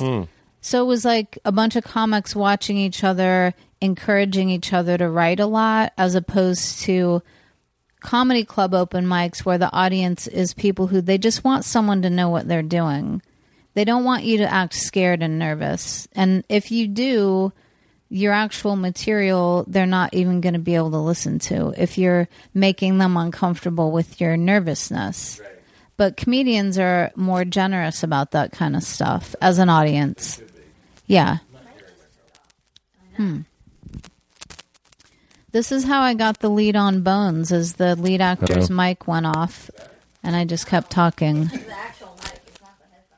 Okay, so don't worry about pointing it at me. This will catch me, and that'll catch you. Okay. And you were saying, what were we talking about? We were talking about addiction? A booze. Yeah, just getting Weed. drunk. Weed Weed and booze and just getting drunk Oh, and then the open mics. before stand up. But so you drank all that, uh, a 40 ounce of beer, Yeah.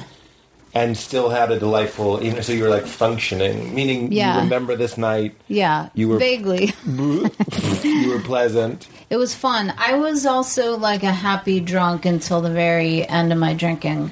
So it made me enjoy it and get to know other comics and everybody not everyone, but the people I hung out with would go and get beers after open mics and stuff. So it had that social. Yeah. And I didn't, I never kept alcohol at home and I didn't drink at home because it made me want to be around people and it wasn't enjoyable to just feel that and be home alone, you know? Yeah.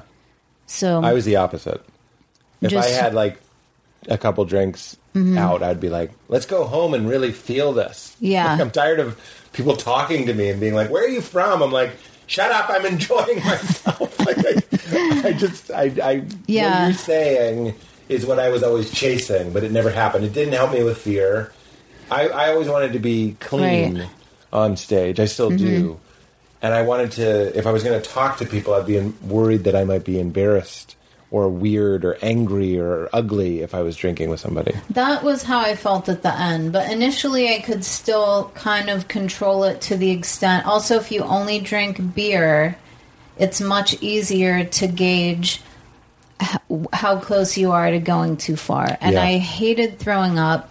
So that's why I like I drank as a teenager sometimes and would always drink till I threw up because I mm. couldn't regulate it. And I- I'm an alcoholic. So mm-hmm. having a little made me want to keep going till I was sick. So then for years in my early 20s, I would only smoke pot because it doesn't make you sick. Right. But it did make me paranoid. I certainly never would have gotten high and gone on stage. I've Right. never done that. It sounds terrible. I've only done it by accident, and it's it's as bad. terrifying. I, I took a, a microdose, just a 2.5 milligram weed mint, and Mm-hmm. then Val went, "Don't you have a show tonight?" And I was like, "Oh no, it's so small," but it was enough that Yeah. like I came home. Val stayed home with the baby, and I came home and I was like, "That was a whole movie, like Yeah. the whole experience of getting to the club, going Right. on stage, talking to people backstage. There was some guy who was trying to book me on some show that I didn't want to do. Mm-hmm. I just didn't know how to negotiate the situation. Right. He was like, "Yeah, it's this show," and he's showing me pictures, and I was like, "I, I, I gotta, I, I don't know what to say. Like, how do I?" Do this like I know sober Pete would know what to say, but Stone Pete is just staring Yeah. at him, not knowing what to do. That's, So one not of the things I loved about pot was that I It- loved the all of a sudden you feel you're in exactly the same place you've always But it feels like an lived. adventure. You feel like you're in. I remember It's being stoned. journey all of a yeah. Yes. yeah. I remember walking. I had friends. I live. I grew up in a house that was on a hill, and then by high school had a couple friends who lived on that hill. Not a lot of people did, and there were no businesses or anything. It was kind of isolated. But I remember getting high and walking to my friend's house on that hill.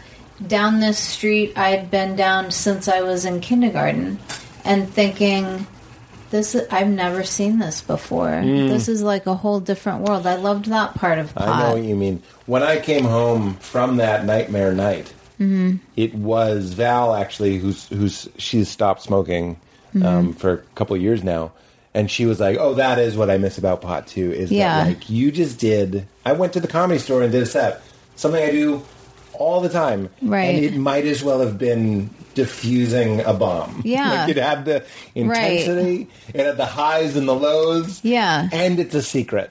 I know it sounds like we're just doing a commercial for pot right now, but there's something fun about being like, no one. When I get Yeah. stoned, I like to tell no one. what I should have said to that guy was, "I'm stoned. I can't handle this right now." Right. But instead, I was like, "No one can know. no one can know." That's how, well, when I was in my 20s smoking pot all the time, it was not legal. So it was thrilling, but also scary to go any place. I, we would go to Disneyland a couple times. I went high. And how fun, but also I was scared. Now I know probably some of the people that worked there were high, and certainly all of them would have been much happier to deal with high people than angry, sober, or drunk people. Yeah, no, you know? that's true. A lot of people get mad at Disneyland. That's the thing you don't think about when you're not there. What do you mean, mad at mad Everyone's stressed out. oh yeah, yeah, the dads are like, "God damn Yeah. it, this is our vacation." Yes, people get mad. Well, that's Sarah Silverman's whole thing, and I, since I've stopped drinking, and I rarely but occasionally do pot, Mm-hmm. do pot. Um, she and I have bonded over the idea that talking to drunk people is really annoying, yeah, and and yeah, we, when I was drunk, I never knew, but it Right. sucks. It sucks. yeah. It's I don't have any patience for it. I will.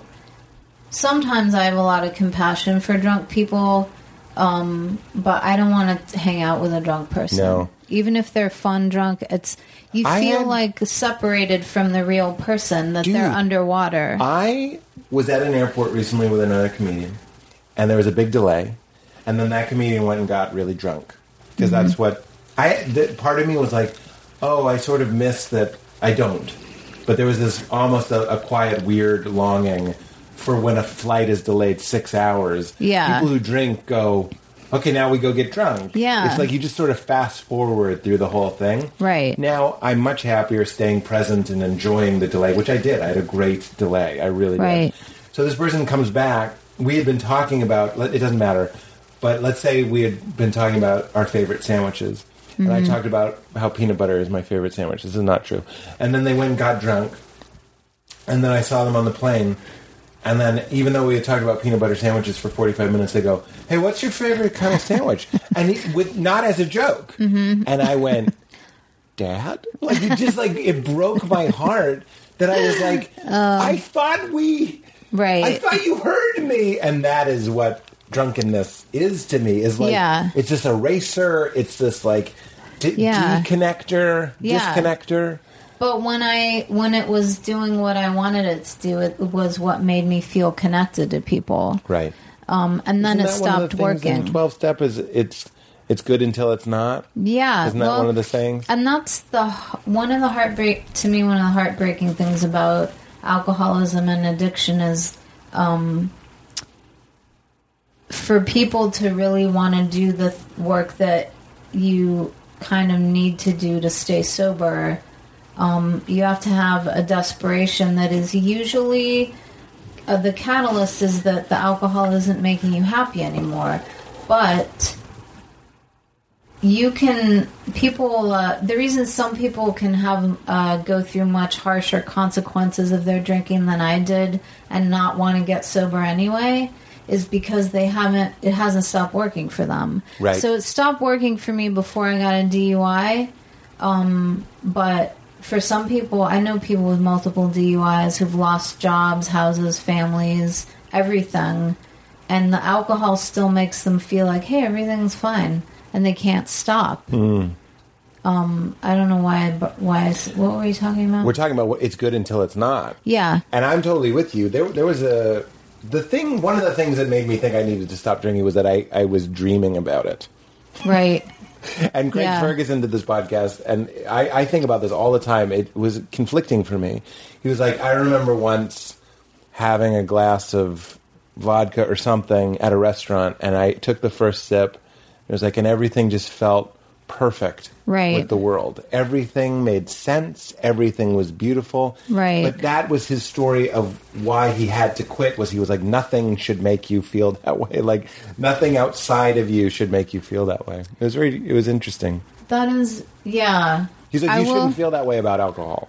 That, Um, that that is probably a sign that you're an alcoholic if alcohol makes you feel like everything in the world is okay. Because for people who aren't alcoholics, I think it just makes them feel like I'm not as stressed out as I was from my day at work Right. or whatever. But for that's what alcoholics, my dream was. The dream of a chilled goblet of vodka. I still remember it vividly. Mm-hmm. It had become a symbol of everything is fine. Yeah. And I remember my parents. Obviously, I, I, I sometimes get stressed around my parents. It's a good memory. Val and I would go in the kitchen here at the house and we'd just do a shot of vodka and would be laughing like kids, Mm-hmm. Right. Just because it was so stressful. But I think that shot was very different for Val than it was for me. Right. like for me, I was like, it really was that. I always get sad when people are like, Daddy Yeah. needs his medicine, but I was like, Daddy did need his medicine. Yeah. and I think that's yeah, and it's hard not to. great. I didn't feel just by quitting drinking, I didn't feel like, okay, now all the problems my drinking was causing, now they're all solved and I'm better off and this was a good decision. I felt like I can't fucking talk to even people I've known for years. I can't be comfortable. I can't talk to people. Going to 12 step recovery is in some ways the la- the worst thing for a newly sober person because it's a bunch of strangers you're supposed to let your guard down with. Right. And, And that's the situation awful. where you would have a drink. Yeah. You'd be like, this would be a great meeting if we could just all Right. loosen up a little bit. Yeah. But the magic of 12 step programs is everyone who isn't new understands how you're feeling. And if you just honestly say, which I did sometimes, I fucking hate this. Yeah. I can't keep drinking, but I'm not going to make it as a sober person because I hate all of this. I hate the way I feel all the time. And people would say, I felt that way too. And these are the things that I did. And over time, I don't feel that way anymore. Yeah. That's the magic of it. Yeah. But it's certainly counterintuitive Yeah. to go to meet a bunch of strangers when you're not drinking. But the honesty is essential. Somebody needs to be able to say, this sucked for me too. and for people who recognize that your life depends on not drinking, you know, it's very compassionate and like you see the best in people. That there are people I know in my sober um, recovery people uh, community. I know some of them voted for Trump. I know some of them are anti-immigrant. I don't talk about it with them. They haven't specifically said that, and I would certainly speak up if they did. Even so, with all knowing that and feeling awful about it, they know my life depends on me being sober. I know theirs depends on being sober, and so we have this unspoken agreement. We're not going to talk about the things that would make us hate each other. We're going to focus on how can I hold on to this life raft, hmm. Which is like that's the best of humanity is saying, Yeah. I don't want you to die. I don't care that I think your politics are evil. Even I mean, not that I don't care. I understand. But anyway, I can't stop talking, Pete. Really, you should not have had your microphone break because I think this is great. I've been Okay. on every episode of this podcast. every episode. okay, Same guy. okay, You are a breath of fresh air. But also, you're talking. We were talking about this. So I just told you I, I was at this um, lake house. We got Airbnb, the family. sounds delightful. By the way, It where was was, it? What state? in California. Oh, really? Okay. Yeah, What Shaver lake? Lake, Where is that? right by uh, Bic Lake. I don't know. It's a joke. it's a bad joke, but I love jokes, even bad jokes. I'm Yeah. like, thanks for making a joke. You know what I mean? People are always like, here's my least favorite thing. Didum boom psh, when people do that or wah wah. I'm like, fuck you, man. I'm out here Yeah. with my rock pick looking for gold and you're just sitting on a boring ass mountain going, I guess this is all there is, and you're going to judge me? I Yeah. did that on a, on a talk show recently. Someone went, boom, and I, like, if you watch the footage, you see Yeah. Serious Pete. Like, something shows up on my face where I'm like, I think I say, don't do that. Yeah, don't also. do that. I don't want. I want to hear the lake story, but on that note, the w- worst thing is when someone who's not a comic insists that Oh, you tell a them comic. right, and they This- mostly no comic comics do don't that. do that. Because they Yeah, know. right. The And- nakedness Yeah. of a joke. Yes. They're, they're, they're uh, heroes. Right, but the worst is when someone who's not a comic insists that you tell a bit Yeah. Or a joke, and you're like, "No, I don't want it. It's not going to be good. No, tell it." And then they have that response. You're like, Yeah, you did this. "You, you son of a bitch." That's one of my favorite Brian Regan, his records on the wall. He had this moment where someone yelled out peanut butter and jelly. And he has this great joke about peanut butter and jelly in the same jar. Oh, I'm sorry, it's Yeah. actually Mitch Hedberg. Somebody asked, yelled out a joke to Mitch Hedberg, mm-hmm. and he told it. It wasn't this joke, but just for the fun of doing a Mitch Hedberg joke, he was like, I like rice when I'm in the mood for a thousand of something. and uh, see, he could do it. He could just say a joke. But no one laughed. And then he went, You asked for it, laugh, motherfucker. Yeah. And I was like, He's not really that guy. He wasn't that guy. He wasn't Right. aggressive. It was so funny.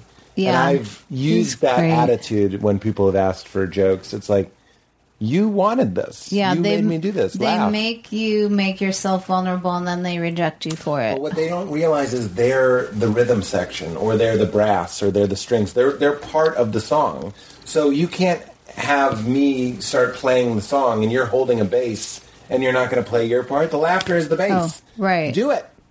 Yeah, I'll Yeah. even take a fake one. Don't let there be a lull. Yeah, I would love a fake laugh over silence. Of course, that's what Ex- fake laughs are for. Except one time. Did you see um, the Martin Scorsese version of Cape Fear? The one with De Niro. Yeah. I didn't know there was another version. Old. There's an older one with I think Gregory Peck, but the De Niro one. Yeah. You know when they're watching Problem Child in the in theater, the theaters, and he's smoking. and he's laughing really loud at Yeah. nothing, Yeah, and it's obnoxious. Yeah. There was a guy at a show in Asheville, North Carolina, who did that, and that fake laughter was not enjoyable. he did it during your set. Yeah, during everyone's set, he just would start that fake, loud, Oh, I've been laugh aggressive heckled before. la- laughter during setups and Yeah. over punchlines. It was miserable. laugh heckling. Yeah, Have that man escorted out. yeah, we should have, but I, yeah, I don't want to talk. I want to hear your lake story. I'll get mad and I'll start a whole long story about fucking assholes. About- if I talk if I talk about that guy and and why I didn't ask to have him removed. It's a long dumb story. But you're right. They should be removed. If that ever happens again, I'm just gonna say, hey, can you get out? Yeah, you're ruining it for everyone. Yeah. Just What- like De Niro was ruining that great movie that I'm in as John Ritter. That's me before I drowned and became this. And all well, I'm bloated. you're not bloated, know, John you're fun. Ritter. But That's what I they would. say on Twitter. but I would. Those fuckers. I'm just kidding. you know. They're not um, that clever. They just go, "You're fat." I don't know what they say. I don't look. Yeah, it's a it's a it's a dangerous and thrilling place sometimes. But It's I will like say, weed. and speaking of problem child and weed, I love that movie because I saw it high. Yeah, I understand. It was very fun. See, you're everything I'm not. Weed. If if I watch a movie on weed stone, Mm-hmm. nothing. I'll remember nothing. One. Here's what. Here's my relationship with addiction. One out of fifty times, it's what I think it'll be, including weed. Right. And I said this to Val recently. It's why I'm trying to not smoke, Mm-hmm. and uh, successfully. It's it doesn't grab me like the other stuff does, but every once in a while I'll, I'll do it, and I'll be like, "This is nothing." I have a memory in my Yeah. mind of getting stoned and feeling like the best feeling I've ever felt in my life. And every other time I smoke pot, I'm just like, all this is is I just feel backwards. I feel like I'm working backwards or something. Yeah. And sometimes that can be fun too, but it's not the euphoria that I'm looking for. Same Right. with, with booze. One out of 50 times I would be like, I am invincible. I had to, and I have to learn this lesson over and over and over and over again. Nothing is a guaranteed experience. Right. It's not, not coffee, not uh, nicotine, not alcohol, Pizza. not pizza. Nothing is a guarantee. You are a Rubik's cube of a million different formations, and you're inviting these ch- chemicals to interact with a different you every time you're doing it. And Right. the, and the chances that they'll line up perfectly is about one in fifty. That's, and, that's my and the heartbreak of addiction and alcoholism is your mind will tell you but this is going to be the time and Yeah. it'll tell you for me it'll tell me That's that every day until i'm dead from alcohol poisoning That's right. This is the time. you know yeah For me, I, I think we have. I don't know if we have different approaches, but for me, I'm just going like identify the feeling, and then try. My whole life is trying to trip out, and I'm happy to say that it works a lot of the time. I'm enough. I'm enough. This is enough. Being is enough, and and tripping out on that for no reason, not because I'm eating a pizza or because I'm having this or this or this. Anything that makes me think it's out there and not in here is is my enemy. i um i'm probably more in the camp of like um the busier i am the more i'm the happier i am Yeah. Um but luckily for me, I need to go to different 12 step programs and I love also love them and I go to therapy. That stuff takes up time and it also has a magic, um, intangible effect on you Mm-hmm. um, that does make you feel less like you need stuff from outside. Well, that goes to Shaver Lake, right? Okay, let's I hear Shaver It's not even a story. It's just it was Val's parents, Val's brother and sister-in-law, their two kids, as I already said, me, Val, and a baby. That's not that many people, right. but it was enough that I never looked at Instagram. I never, even for a second, wanted a beer or weed or pizza Right. or anything. Everybody was being well, you know, with it, everybody was doing different things. Let's Right. just say that Val and I had a very easy time being healthy and feeling very happy on very little sleep. And it was like I, my favorite Christmas movie is The Family Stone. Have you seen that movie? Yeah, I love that movie. I love that movie too, and I'm always looking for that. And I finally had that. And we were talking about. They did this experiment with rats and heroin, and they were giving rats the choice to do heroin, and 100 percent of the rats basically did heroin. And then they made a, They're smart. You got to hand it to them. that's right. They know where the good water is. But then they made a rat paradise, and I forget the percentage, so I don't want to make it up. But a significantly large number of the rats didn't do heroin. If there was the option to have sex and play and use toys and, and eat and recreate and all these different things, only a small percentage. So they were like, there is a, let's put it this way, being social, being a part of a pack mm-hmm. has obviously it's it just seems like common sense a huge impact and that's what I see in 12 step. When Yeah. you talk about these things I'm like wow, you're interacting with people that you would never interact with. It's what I love about comedy. yeah. I go out and do comedy uh, a couple times a week, and it feeds me not just the set, but it's the green room. I'll Yeah. stay. I'll come early, and I'll stay a little. People sometimes give me shit because I ask not shit, but I ask to go up early, Mm-hmm. and then I sometimes stay. Right. But I want to get the set over with. I want. I don't want to be thinking about my set, Right. and then I want to ride the good feeling of having performed and hang out in the green room Right. and talk to other people that love comedy, and that helps me stay sober and not just sober. It helps me stay hel- healthy and happy. Right. Um, yeah, there is definitely that feeling of being part of a community in 12 step programs. And that's why I had the, if it had been before I was sober and someone had offered me a part on a sitcom, even if it was Zach, who's a sweet person, if I wasn't sober, I would have said I can't do it. Really? Yeah, I mean, I did initially say I can't do it, and he said, "You don't have to act. Just you just say the lines like you talk would say something in real life." Which, He is acting. Um, well, I don't know. I Just mean, not acting. Just take the line and then say it like you're not saying say a line. Yeah. Say it like a normal person. but he made it seem like I get it. It's a piece of cake, but it wouldn't have mattered if I wasn't sober and didn't have that community that I could tell myself. This thing I'm probably going to fail at, but if I don't fail, it will change my life for the better. Yeah.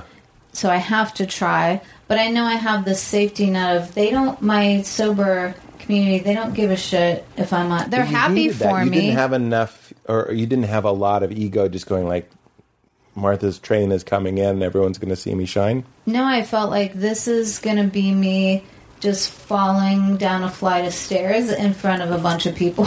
Why? Um, because I don't know, uh, I don't know how to, I didn't know how to act. I still don't feel like I know how to act. I feel really lucky that they wrote a part with an emotional range equivalent to my own very limited emotional range. So I didn't have, like, this season, well, I won't, okay, something sad happens with my character this season and the writers didn't write it in that I had to cry because they know I can't I can't cry on camera. I can barely cry in real life.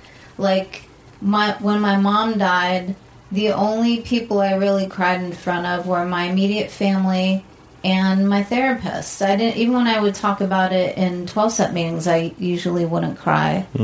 So how am I going to fucking make myself cry for a camera? if you did, you'd be like a little disturbed. Like you can do it and you're great at it, and you're like, what's wrong with me? I don't. I. Yeah, I don't know, uh, and I don't know, but I didn't. I definitely didn't feel like my train is coming in. I felt like something terrible is going to happen because I don't deserve this opportunity, and I'm not going to be able to do what they want me to do.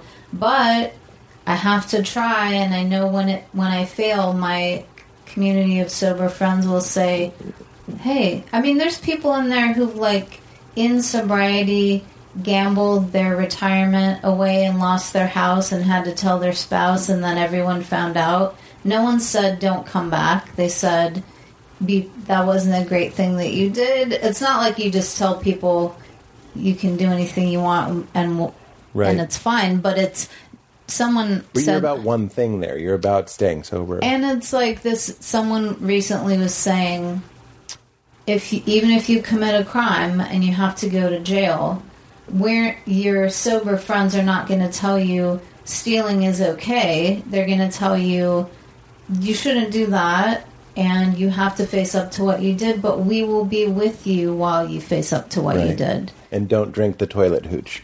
Don't drink the toilet hooch. oh, I know.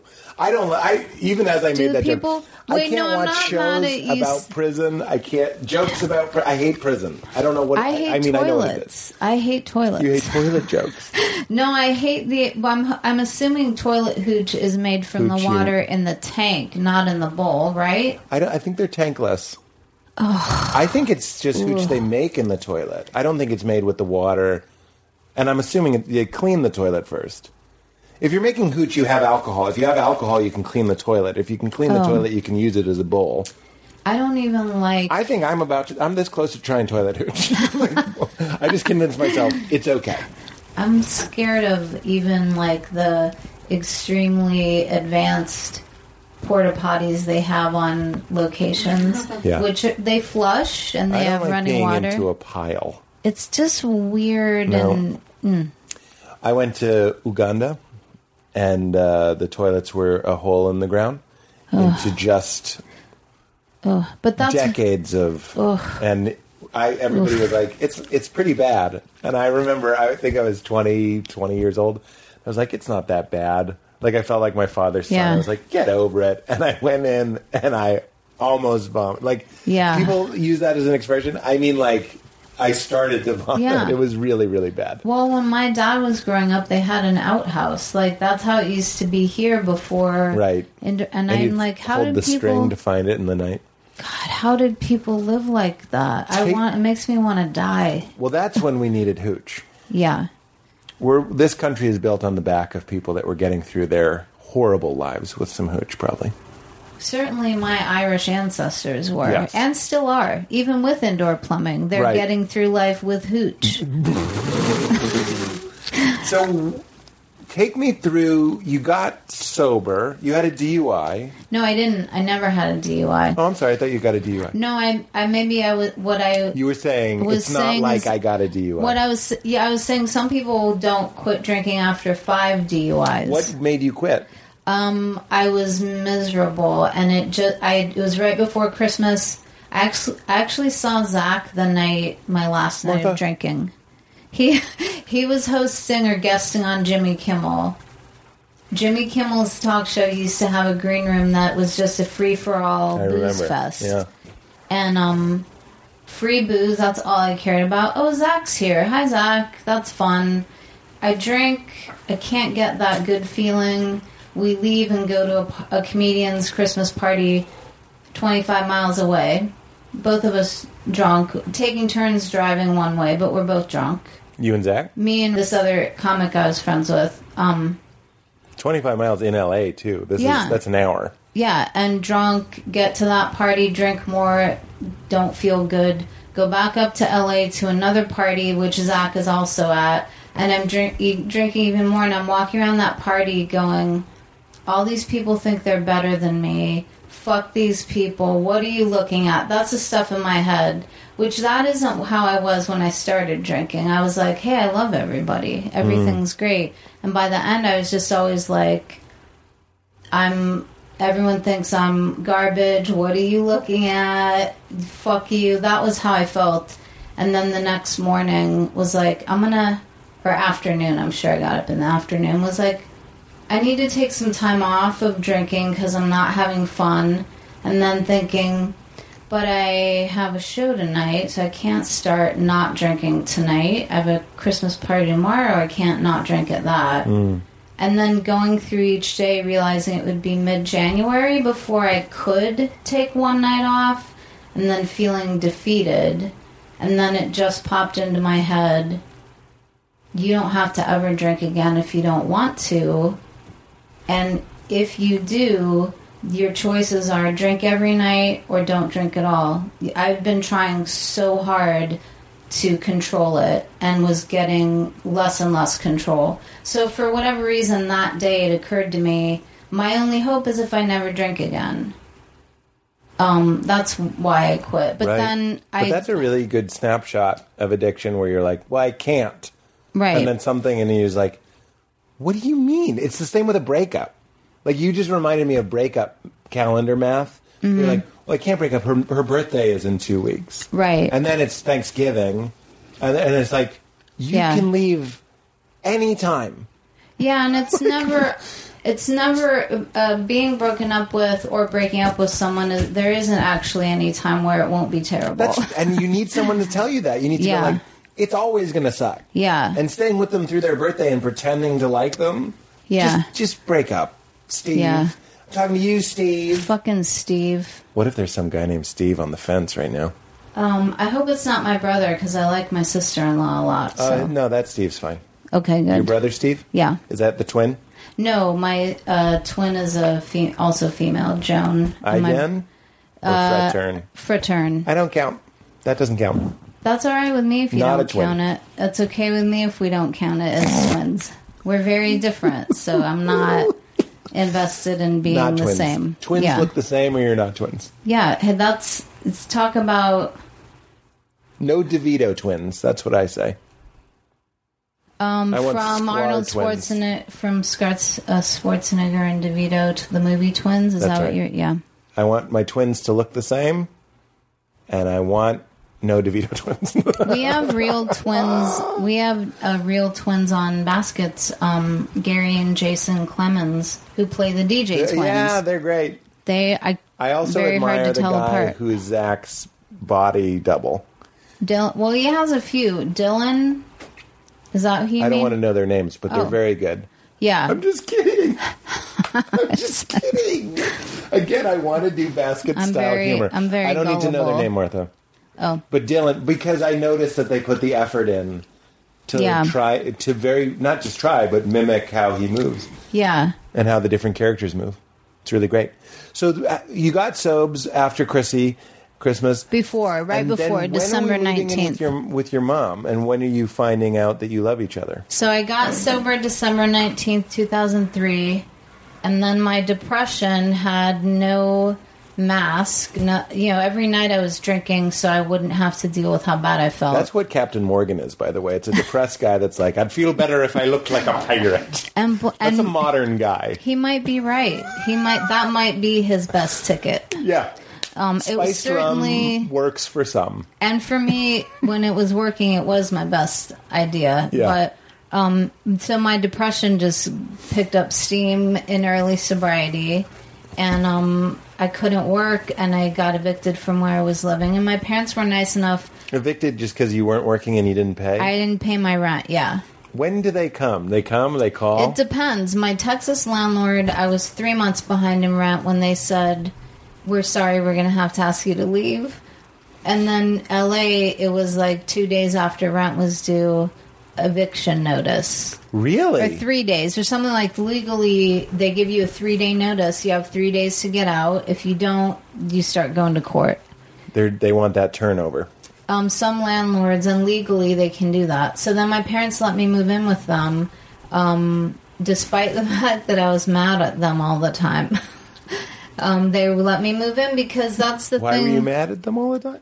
You were- because it wasn't a it wasn't a um, happy healthy family, and I was blaming all of my problems on that when that does play a part in how well you how well adjusted you are to life your childhood and your family. But i didn't factor in the part where you know i was doing things that they had no part in that were making my life terrible mm. and that they tried their best and that some people's parents don't um, have their best interests at heart a lot do and just don't know how to show it that's and that's very different. yeah, and my Right. parents did have my best interests at heart. And mm-hmm. the fact that they let me move in with them when I was so angry and depressed is like, but their feeling was, but we're family. You don't have anywhere to go, mm-hmm. you know? Mm-hmm. And then finding a 12 step group, doing that process, and then making amends to my mom as part of that Did you have process. other? I know it's anonymous, but you had other models of people that had similar things with their parents Did you have good role models that were saying like, "Hey, they did their best," and you slowly learned that lesson? And Yeah, but it was also part of that. Part of what's great about 12 step stuff is it sort of boils down to it doesn't matter whether you think it's a good idea. It's people saying, um, in order to not drink, I did these steps. And they're reading something, writing something, and then in the case of some of the steps, you're making, you're apologizing to people and making restitution when you owe it and when you can um, and it's just people saying all the people that came before you that weren't willing to do that have gone out and drank again and some of them have died and some of them have come back in worse shape than they were the time before mm. so that's why i did it not because i thought it would make anything better it's just because i thought all these people that have been sober a long time are telling me they did this. if i don't do it i'll drink again But did they teach you how to get along better with your parents? It sounds like you were picking up some wisdom. to some extent but my mom the person that she was is a lot of why we got along better and then therapy and trying to live different She, like she was making an effort. yeah she was making an effort So you moved in, and it, it's like a movie. yeah she made an effort and i made an effort and sometimes we still were at odds but we weren't viciously fighting each other because i didn't want to do that anymore Was there a moment that comes to mind when you think of this reconnection? um you mean uh what Like you, something you did, or Well, it was like um, I'm afraid that I'm uh, just being long-winded, but here's how how I would handle things differently. Sometimes it's so dumb. We were having like a it's Christmas, maybe. My brother and his wife and baby are coming over. My sister's there, and my mo- I my mom said something to me about food that I took as a criticism and her calling me fat, which is not what she said, but that's how I took it. And I wanted to tell her to fuck off. And instead, I took my dog on a walk, and while I was on the walk, I just kept going over it and feeling like, you know, I'm not going to let people treat me like this anymore, that she's being unreasonable and cruel. But if I confront her, I'm going to ruin Christmas because people are coming over. Hmm. and I don't want to be having causing a fight. So I prayed to whatever I thought might be out there, help me deal with this situation without being a doormat and without hurting anyone else. Hmm. And then I swear, when I got back, my mom's attitude towards me was different. She wasn't critical and judgmental, and the rest of the day was fine. And it felt like something intervened. yeah. And I don't know if it did. There's no way to know, but it felt like it. But the fact that instead of just saying that what she said was hurtful and insensitive and I'm going to tell her, I said, let me try to not start have a fight. Right. I you guess were deliberate. You were conscious. yeah. You know what intervened was you, and what intervened to her was her. I mean, other things might have intervened. I'm, I'm totally open to that. But for sure, you sort of intervened on yourself. Well, yeah, and I partly because of the 12 step group of that idea of like, don't cause harm, you know? Whether you feel like you're justified in like sticking up for yourself, which people are, but like, don't, if you can avoid it, don't pick a fight. Yeah. A lot of it boils down to if you don't start a fight, you won't have to apologize later for your part in that Right. fight. right. That's another. Doesn't everybody enjoy pizza? Right. Like, don't be a doormat. Have the Right. fight. It's like okay, it's a it's another addiction. It's an identity addiction.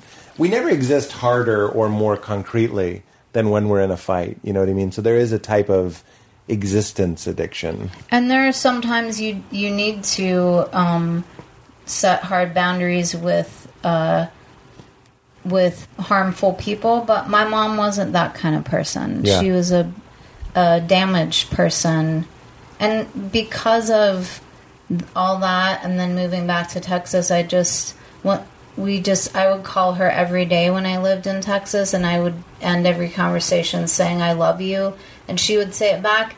We never said that to each other for the first 35 You years of my a- life. You broke a pattern. And I broke her spirit by saying I love you and forcing her to say it back. I'm just kidding. that was a dumb. Spirit. I loved it. I And liked- forced her to say it. I back. like to think of making my parents say I love you as breaking their spirit. That's so funny. But you did, and and then when did were you living? You weren't living with her when she got sick. You were second season of Baskets. So You Right. get the show.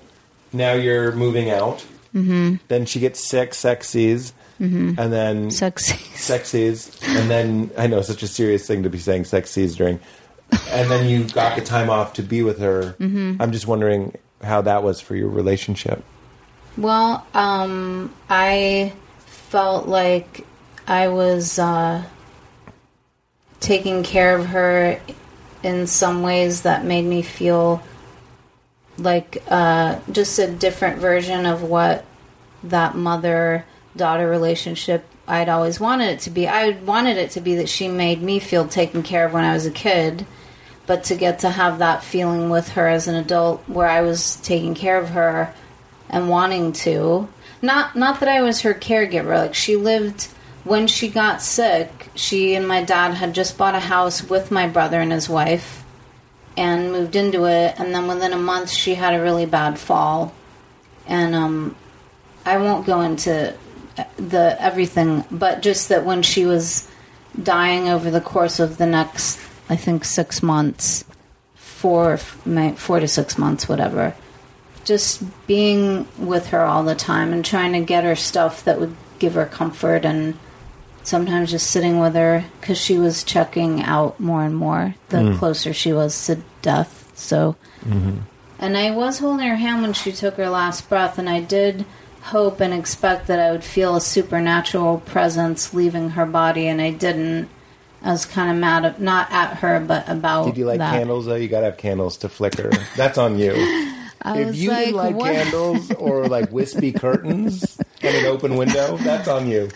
My mom, though, knowing her, even if that was something, An option. she would have been like, "I'm not going to make a scene. I'm not doing. is I'm so not doing funny. that." Like a spirit with a white kind of fedora is like, Yeah. "Do you want to flicker the candles?" And she's like, "No, no, No. no. let's not bother anyone." That's she would have been embarrassed by that. She Right. wouldn't have done it. But yeah, that's it. It made me. It made me not have any regrets about the end of her life because I was able to be there in a way that um, made me get to have as much of her as I could, and made I think a difference to her. Did so she have an "I love baseball" moment? No, because um, it happened. Uh, it was kind of. It went from a Thursday, her going back. She kept going in and out of the hospital with infections. Um, going in on a Thursday. That Friday, uh, the doctors, uh, or that Thursday, her doctor um, urging her to sign a do not do not resuscitate because of how awful it would have been if she stopped breathing and they brought her back. And I won't go into why, but just physically, it would have been traumatic and and she wasn't going to get better regardless. Friday, the MRI says the pneumonia in her lungs looks a little better, so maybe she's going to go home.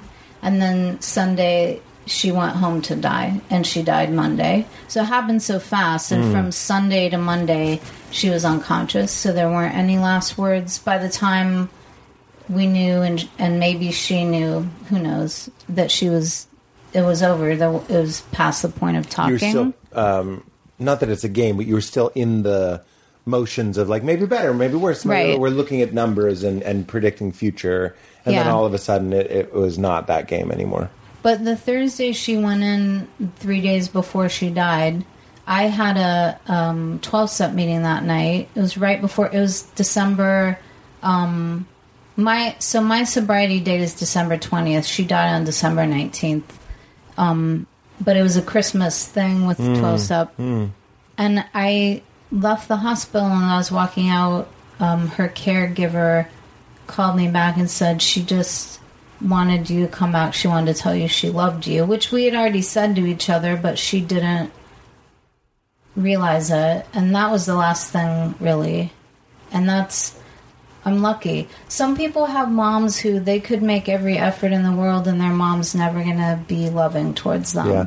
And I feel really lucky that that was Right. who she was. That's why it's helpful to talk about this stuff. I, I obviously on this podcast I love complaining. There they are. That's a picture of my family up there. Um, and I love complaining about cute. them because that's been therapeutic for me to kind of like be honest about what it was like. Right. And my mother and my father both and my brother. No, there was no doubt. You know what I mean? Yeah. These people love me. Right. These people care about me.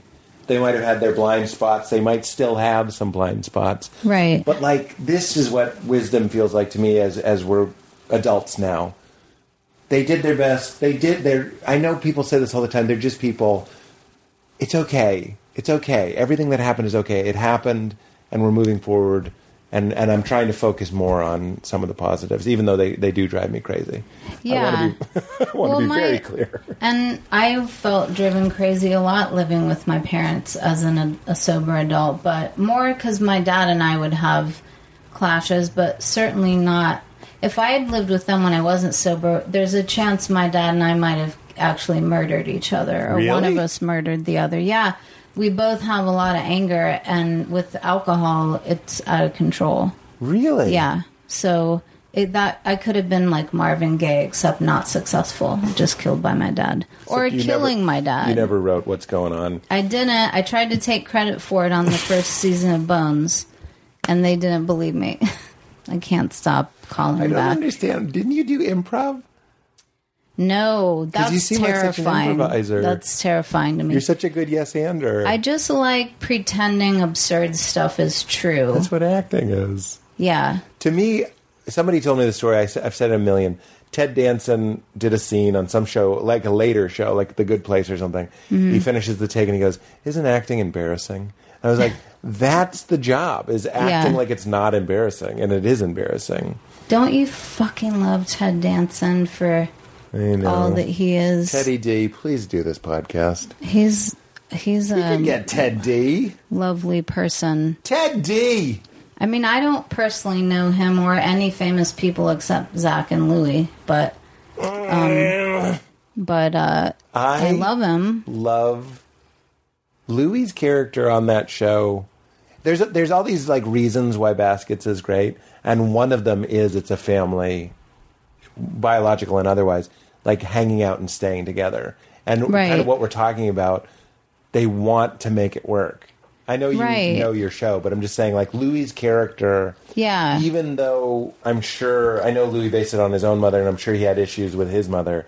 But there's something about someone who just defaults to like, look at those jeans. Those are great jeans. Where do you Right. get them? I'm going to get those. Yeah. I'm going to get a pair of those jeans. I it's love just Like, it. that's so. And she calls the room service and like makes small talk with the. And I'm like, I know this woman. I love this woman. and calls Dasa- Dasani water Dasanti and talks about how the bottles are like art pieces. I love it. I- and that made me laugh Costco. so hard. Yeah. Loves Costco. Yeah. Like gets joy from it. Like we're talking about Captain Morgan and different styles of happiness. Like I really believe that a deal at Costco makes this woman feel alive in a way that I've only achieved with intense psychedelics. It is really sweet and funny, and he's so great at it. I, and you just said she, didn't you? Well, I said he, Oh, but I always yeah, say she. Even Yeah. even though I know it's Louie, when we talk about the character, it's it just Yeah. transcends. It's it's a person. It might as well be a person to me. I agree. I don't. Yeah, I agree. There's something he's doing with that She. that I don't. I'm that she. I, I, by the way, Yeah. I'm not making a trans or, or what people. I believe pronouns are important and Oh, I didn't- powerful. I'm I just didn't- being very sensitive. That wasn't like a "Uh, she joke. No, I know. I think that's important. Yeah. and I, I respect that. Um, are we at 220? Yeah. Yeah, I'm Kenny, long-winded. Pete. I'm I really told you it was- long-winded. I told you it was an hour thirty when the whole thing happened. Oh, I didn't like. Sorry, I didn't Pete. like look you in the eye. I go, It's an hour thirty. It's my fault because I I'm told all those long you to stories. I'm just kidding. I I kept know. talking. I talk too much. I also love that Zach is mean to you because he's such a low status character. There's this relief when he can be with you and It's be really funny. mean to you. It's also funny that people sometimes will react to me in real life at comedy shows like mad that he's mean. I'm like, I forget that his character's mean because in real life he's like a fairy godmother. Yeah. He's sweet, and he doesn't have to be. He could be a dick who gave me the best job in the world, and I would still be grateful. But he's Yeah. actually sweet. No, I I think because I've made a show, I watch shows a little bit differently, so I appreciate that. Like I'm like, Right. it's a show. She's on the show. This is a good situation. So like the meanness doesn't bother me. Right. But he's being shit on ninety percent of the time, especially in the earlier seasons. Right. And then when he, it's such a relief when he's in your car and he's making fun of you. And I just love that he gets to score and be funny. He gets to dunk on me. He gets to dunk on you, exactly. what is your higher power? We don't have to go forever about this. I don't know if you know we talk about God at the end of these podcasts. Um, I do, and I thought I had filled up filled it up with so much long wind that you would say, "Well, we've run out of time." No, I was just checking a text from the nanny who you met, Katie. Just making sure. Not this Okay. Katie, different Katie, with a Y. Two, the two Katies Between Two Katies is my web, between web two friends, but it's between two Katies. Yeah. Um, I love it. Um, I don't really know. I think uh, I don't know. I when I pray, it's I think of I'm praying to a uh, force field rather than an entity. But that's and my experience is when I ask for that force field to be with me and help me through something. It doesn't mean help me get the outcome I want. It just means I don't have to go through it alone. Yeah. That's basically how I think of it. and to cope with whatever happens. Right. Is that yeah. what you mean? Yeah, I didn't mean to definitely. put words in your mouth. No, yeah, definitely. Instead of changing the outcome, it's like that's like the serenity prayer, right? I mean, it's Right. like please, just like I used to pray to change outcomes in my favor. I had the capitalistic, Pete-centric Me deity too. that wanted Pete's story, like the TV show of Pete, to thrive and flourish and all that Right. sort of stuff. And now, uh, I know I've said this before, but it used to be like, please don't let me die. It's like you with the TV show. I'm gonna die. Right. And now I'm like, please let me accept and be present no matter what's going my way or not my way. Right. And I, that's what I think about when I'm My flying because I'm afraid of flying. So I think if the plane goes down, I want to have my mind be connecting with, even if it's not real, a higher power that makes me feel like, well, we're together and maybe I'm about to go on to the other side where I'll get to see, be closer to whatever that is Yeah. instead of just balls out panic, which every time there's turbulence, I feel balls Balls out out panic. panic. But I'd love to be the other You know, way. it's tricky because I'm, I so relate to what you just said. And you're such a compassionate person, having talked to you for this two and a half hours, if I may. Having that compassion for yourself, I find it very helpful to say, I am the universe panicking. You know what I mean? Like, because I, I would feel like I could see Right. myself feeling like it's a failure that I'm afraid, yeah, or that I'm angry, or I'm this. I'm like, this is it. I like, this is okay too. Like, I can have so much compassion for others. I'm trying Right. more to be like, yeah, my last moments, I very likely will be a complete titty baby, and just be like, "Meh." and like my last words are like, I love baseball. like it could be a complete F minus. Can I love that too? Can I say yes to that too? well, um, Tig almost was in a plane crash once and told me that she and the stranger next to her held hands and said, I love you to each other. And I was Yeah. like, that's. But then the self compassion, the little bit of progress I've made is Are they still in touch? No. Never, I'm sure they never saw each other again. But you know, there's even something beautiful about that. That's what I'm saying about eat a cookie. Our Yeah. politics. That's what you're saying about sobriety. You know what I'm saying? It's like Yeah. I know we disagree about this, but we're all on an airplane. Right. That's my point. That's one of the big philosophies of my life is we think we're only on a crashing airplane when we're on a crashing airplane. We're always on a crashing airplane. Right. And we and therefore there's times when we need to put aside I'm this huge uh, liberal or I'm this huge conservative or whatever and just go take someone's hand and go I love you. That's that's exactly what I'm fucking talking about. But we lose the big picture or the small picture that we're all in a turbulent airplane all of the time and we're just acting like there's other things going on. But you are a part of a very fragile miracle Right. all the time. But if you think about how fragile we are all the time, you won't be. I wouldn't be able to go about my business. I'm the opposite. I, by everything being fragile makes nothing fragile. Hmm. That's how I, I go so hard into it. I go out into another dimension where you, you know what I mean. I'm like, my brain could explode, my heart could explode. I'm like, okay, yeah. So if I'm never any more in danger or less in danger, I know statistically I am perhaps more in danger when I'm on the highway than right now. Especially with LA drivers, am I right? Sorry. You don't you dare doubt yourself. I'm going to carve you every month. I'm going to carve you an Emmy and send it to you, just so you'll start to see yourself how we see you. Well, um, I just most of the time feel really lucky and grateful, and then think about what's going on in the world and feel horrified. And then sometimes oversleep or binge watch Below Deck, and then try to just go, hey, once in a while people need an escape. It's not the end of the world. Instead of what I used to do, which is, what the fuck is wrong with you? You're in a pit. If you don't start climbing, you'll never get out. As Right. opposed to just, hey, once in a while you you watch it's a reality show. I know. Yeah. That's the joy that Val gets out of watching RuPaul's Drag Race, which to me looks like I'm lost in a Japanese techno mall. You know what I mean? Where like there's a bright pink wall, and I'm just I feel very forty. like I'm just like I can't. I can't But I see she gets real joy. This is it sounds condescending. I mean, I mean it. Yeah. The same bullshit joy I get out of watching the tan khaki p- color palette of Mad Men. Like Yeah. everybody just needs a break sometimes. Fucking Right. Here's the point. Relax. Here's also what I'm getting from you. We don't know what's going on. The other thing I'm getting from you, that's okay. The other thing I'm getting from you, if you want to pray to an energy, that's fine. Richard Rohr would say the reason why we um, apply that energy to symbol systems like Christ or a God or this or that is is is to help us fall in love with it. Right. It's like he says that we have a hard time falling in love with an energy. So that's why we tend to deify these things or uh, anthropomorphize these things. That makes But sense. Whatever gets you there, it doesn't matter.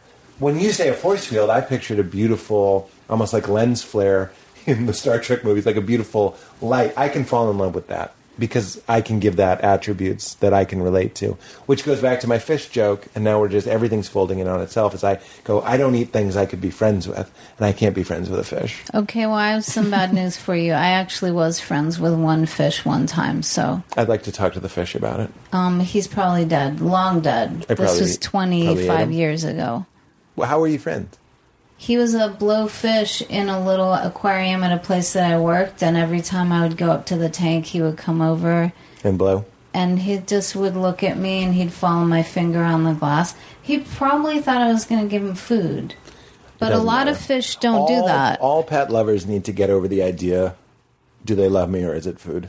That I've learned with a dog. Because when we first got the dog, I was like, he just wants food, and Val was like, I know, but we all pretend that they love us. Okay, but all, people say that about dogs and cats, but like, then why are they? Why do they love each other? They're not giving each other food. You're right. They are capable of love. I just you're very true to respond in that way because I did sound like a person that doesn't believe. No, love. I don't think that you But I were do. saying I that. Also, I also do. Even when I get mad at him, I see in his face, I'm sorry that I did the thing that I do 75 times a day. Like he feels bad. He wants to be a good boy. He's a good fella. What He's a, a good, good fella, and he- fella. and he watched your dogs when your mom was sick yeah, and your cats. Yeah, and he wore great. He had great taste in ties. I feel like a little nervous about now. I'm dr- I'm making you go so long with this. Oh, I don't care. I don't have Okay. anything until tonight, and we're almost done.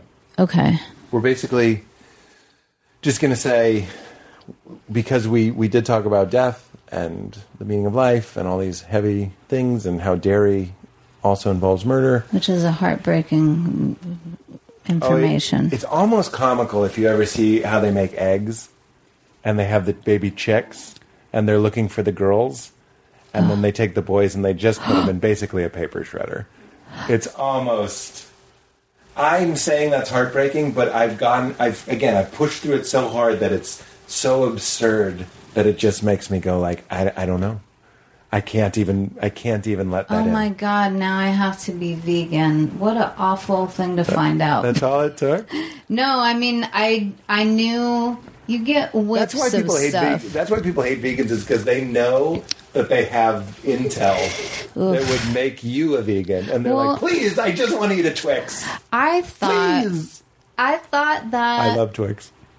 Um, look, you're never gonna get bad feedback from me about candy. I think it's the best thing in the world. I thought that the dairy stuff was just that they kept dairy cows in um, industrial farms where they didn't have a lot of space to roam around, and then if you got organic, more expensive milk, maybe they were in a dairy. I mean, in a pasture, Right, yeah. and that eggs would be like they don't. I just was hoping there was No, cruelty free stuff, but like if that's what they're doing, make getting eggs. You Yeah. don't have to kill chickens to take their eggs, but that's what they're doing, and they're killing Well, you just have too many of them, to so get it's, it's like the the cows have to be pregnant to be lactating. Really, God, well, how do I not know and that? I'm the babies 51 years born. old. I know, dude. I remember where I was when I learned that, and it was like a couple years ago. Someone's like, "They're lactating." That's because they're pregnant, and they're pregnant means they're having babies. And when they have male babies, most of the time they're just killing the male baby. Cows too? They're not making them. Yes. They're not raising them They as. don't need that many fucking. If they're always pregnant, they don't need that many fucking cows. It's too expensive. You talk about your show getting canceled. It's too expensive to raise the cow, so they kill the cow. It's uh, it's just money. You are so bummed out right now. but don't. I mean, if it's a female, they might keep it and then you know keep it pregnant and kill All its right, babies. there's a really good this is a bummer. This episode is a bummer. well, guess what? Anyone who's ever heard me on a podcast is not going to be surprised at They that. know that you're a real d- I downer. love to wipe the smiles off of people's faces on podcasts. It's not on purpose, but it But happens this time it every time. you. I bummed you out about baby I chicks. had it coming. Of all the podcast hosts whose lives I have bummed out, I out, had it coming. it's about time somebody now turned we the tables. really need the palate cleanse. okay, And by the way, and I say this whenever I talk about that meat dairy stuff, no judgment. I ate that stuff. I still Mm. Yeah. occasionally will eat cake. I'm full of shit. Like we need to concede that Hmm. this is my point is you can eat vegan most of the time and and still make an impact on the planet Okay. and to animals' lives and all that stuff. Hmm. I just don't want to get too binary about this, which is why first of all, I like cookies, and secondly, I don't want to be take myself too seriously because, like you said, nature's no picnic. Uh, what's the hardest time you've laughed in your life? The time you laughed the hardest in your life, in your life, or one of them. One of them, just I'll say about because it's from Baskets. In season one, after Christine Baskets goes in the hospital, diabetic coma, comes home and has to test her blood. Um, when we were shooting that, and it's a scene where the whole family is at the house the cousins or nieces and whatever, everybody, The DJs. the DJs, and they are supposed to prick Louie's finger, and the squawk that he let out that I wasn't expecting.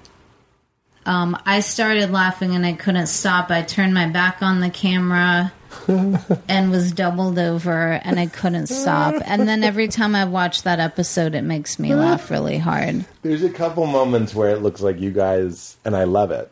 So it's not a criticism, but it looks like you're trying really hard not to laugh, and There's that makes so me many- so happy. Well, the Louie scene and where Zach- Zach takes your glasses off in Oh, the yeah. bar, it looked like it was 100 percent just you guys trying to make each other laugh, and it's one of my favorite scenes.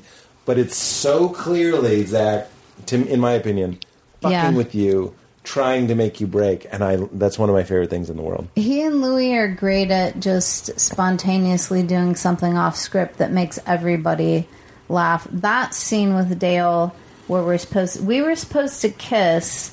I couldn't. I was shaking. I was so nervous. What do you mean? Um, just I don't.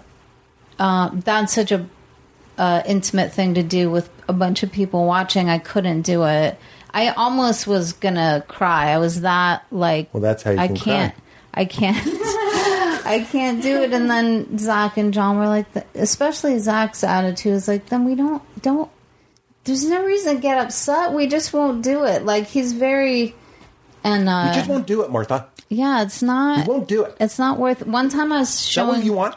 Kind of enunciates. Like He- he's an enunciator. Although in real life he's not he doesn't act that way. He just was like, We don't have to do it if you're gonna be upset about it. But then it was it was Dale's my favorite character. So any scene with Dale the the scene that the next season when they go on a date to a movie and then Dale gets mad um the it wasn't in the script.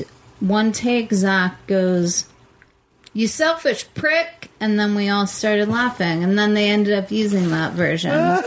But that wasn't in the yeah he's always he and louie make me laugh all the time. I, as your manager, you need to start perpetuating the story that you are a great actor. Okay You love acting. best of luck to anyone trying to convince people if they've seen any of the things i've acted in but i'll give it a shot yeah i'm a great actor go- you're going to be in other shows. I mean, it's the last season of Basket. i don't know i might end up going back to school and becoming an english teacher That's what they all say. That's what all the second, third leads of FX comedy shows say. I'm lucky I ever was allowed onto any kind of set. That's how I look at it. But I feel good about it. Like, I look what I got to do, which was unexpected. You're if that's all there is, it was great. You're a fun friend. You're a fun friend. If that's all I got, man. I mean, that's still more than most people ever get to do. There's so many actors in LA who never even get any part on TV or I know movies. that sort of hit me after. I don't think I was I allowing myself to let that thought in when I did my show, but now I drive around and I see other wonderful actors, and I'm like, they gave me a show. It actually helps me get in touch with my gratitude. It sounds like a dark moment. It's more like a. They would have loved that show. You got that show. Feel happy that you got to do that show.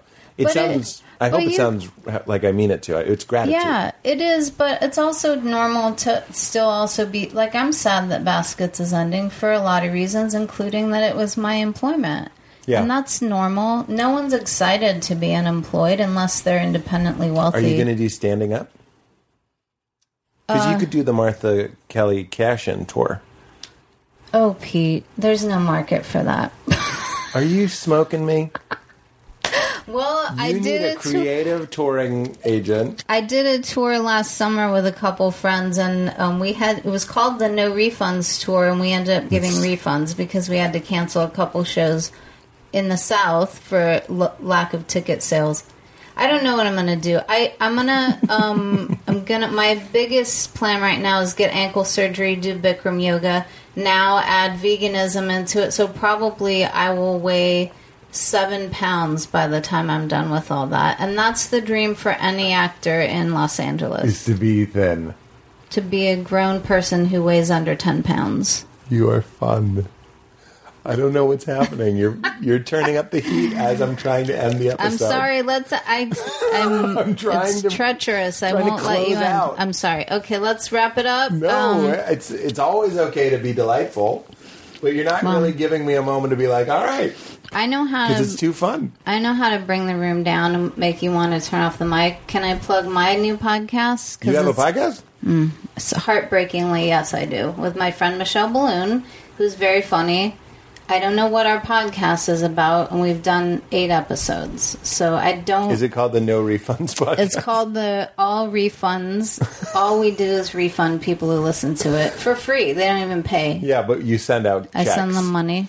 It's called Disagree to Agree with Michelle and Martha. I just had to say it. I Disagree can't to really agree sell with it. Michelle and Martha. Yeah. Well, that's great. Everybody go listen to uh, Degreeing with Michelle Biloon. Disagree to Agree with Michelle Degree, and Martha. Shalom. Listen to it or simply Subscribe and don't listen. rate, subscribe, rate, and review and never listen. No one will be the wiser. Yeah, That's how I look at it. but no premise. No guests, Well, part of it, no, part of it is a part. just you gals. Part of it is definitely the plan to turn your whole life around. But we also end up talking about a bunch of stupid shit. I really appreciate you having me on. I'm sorry I'm so long winded that we've gone Are way you kidding over. me? You know what we call this? A day off. I people I say this all the time. Clearly I'm sensitive about it. People are like you interrupt a lot, you talk a lot. I'm like, I'm trying to get the guest to do what you did, which is, Which is be long winded. come with the goods, not be long-winded. I, to- I People talk want to too listen much. to this. They want the they want the Martha experience, and you gave it to them, and it was long, but so Well, is sorry, life. sorry it was so long, but thank you for having me. Thank you for being had. And would you say we did it. keep it crispy? That's how we end. Oh, keep it crispy. Bye. My G900 shoes 850. I'm so crispy.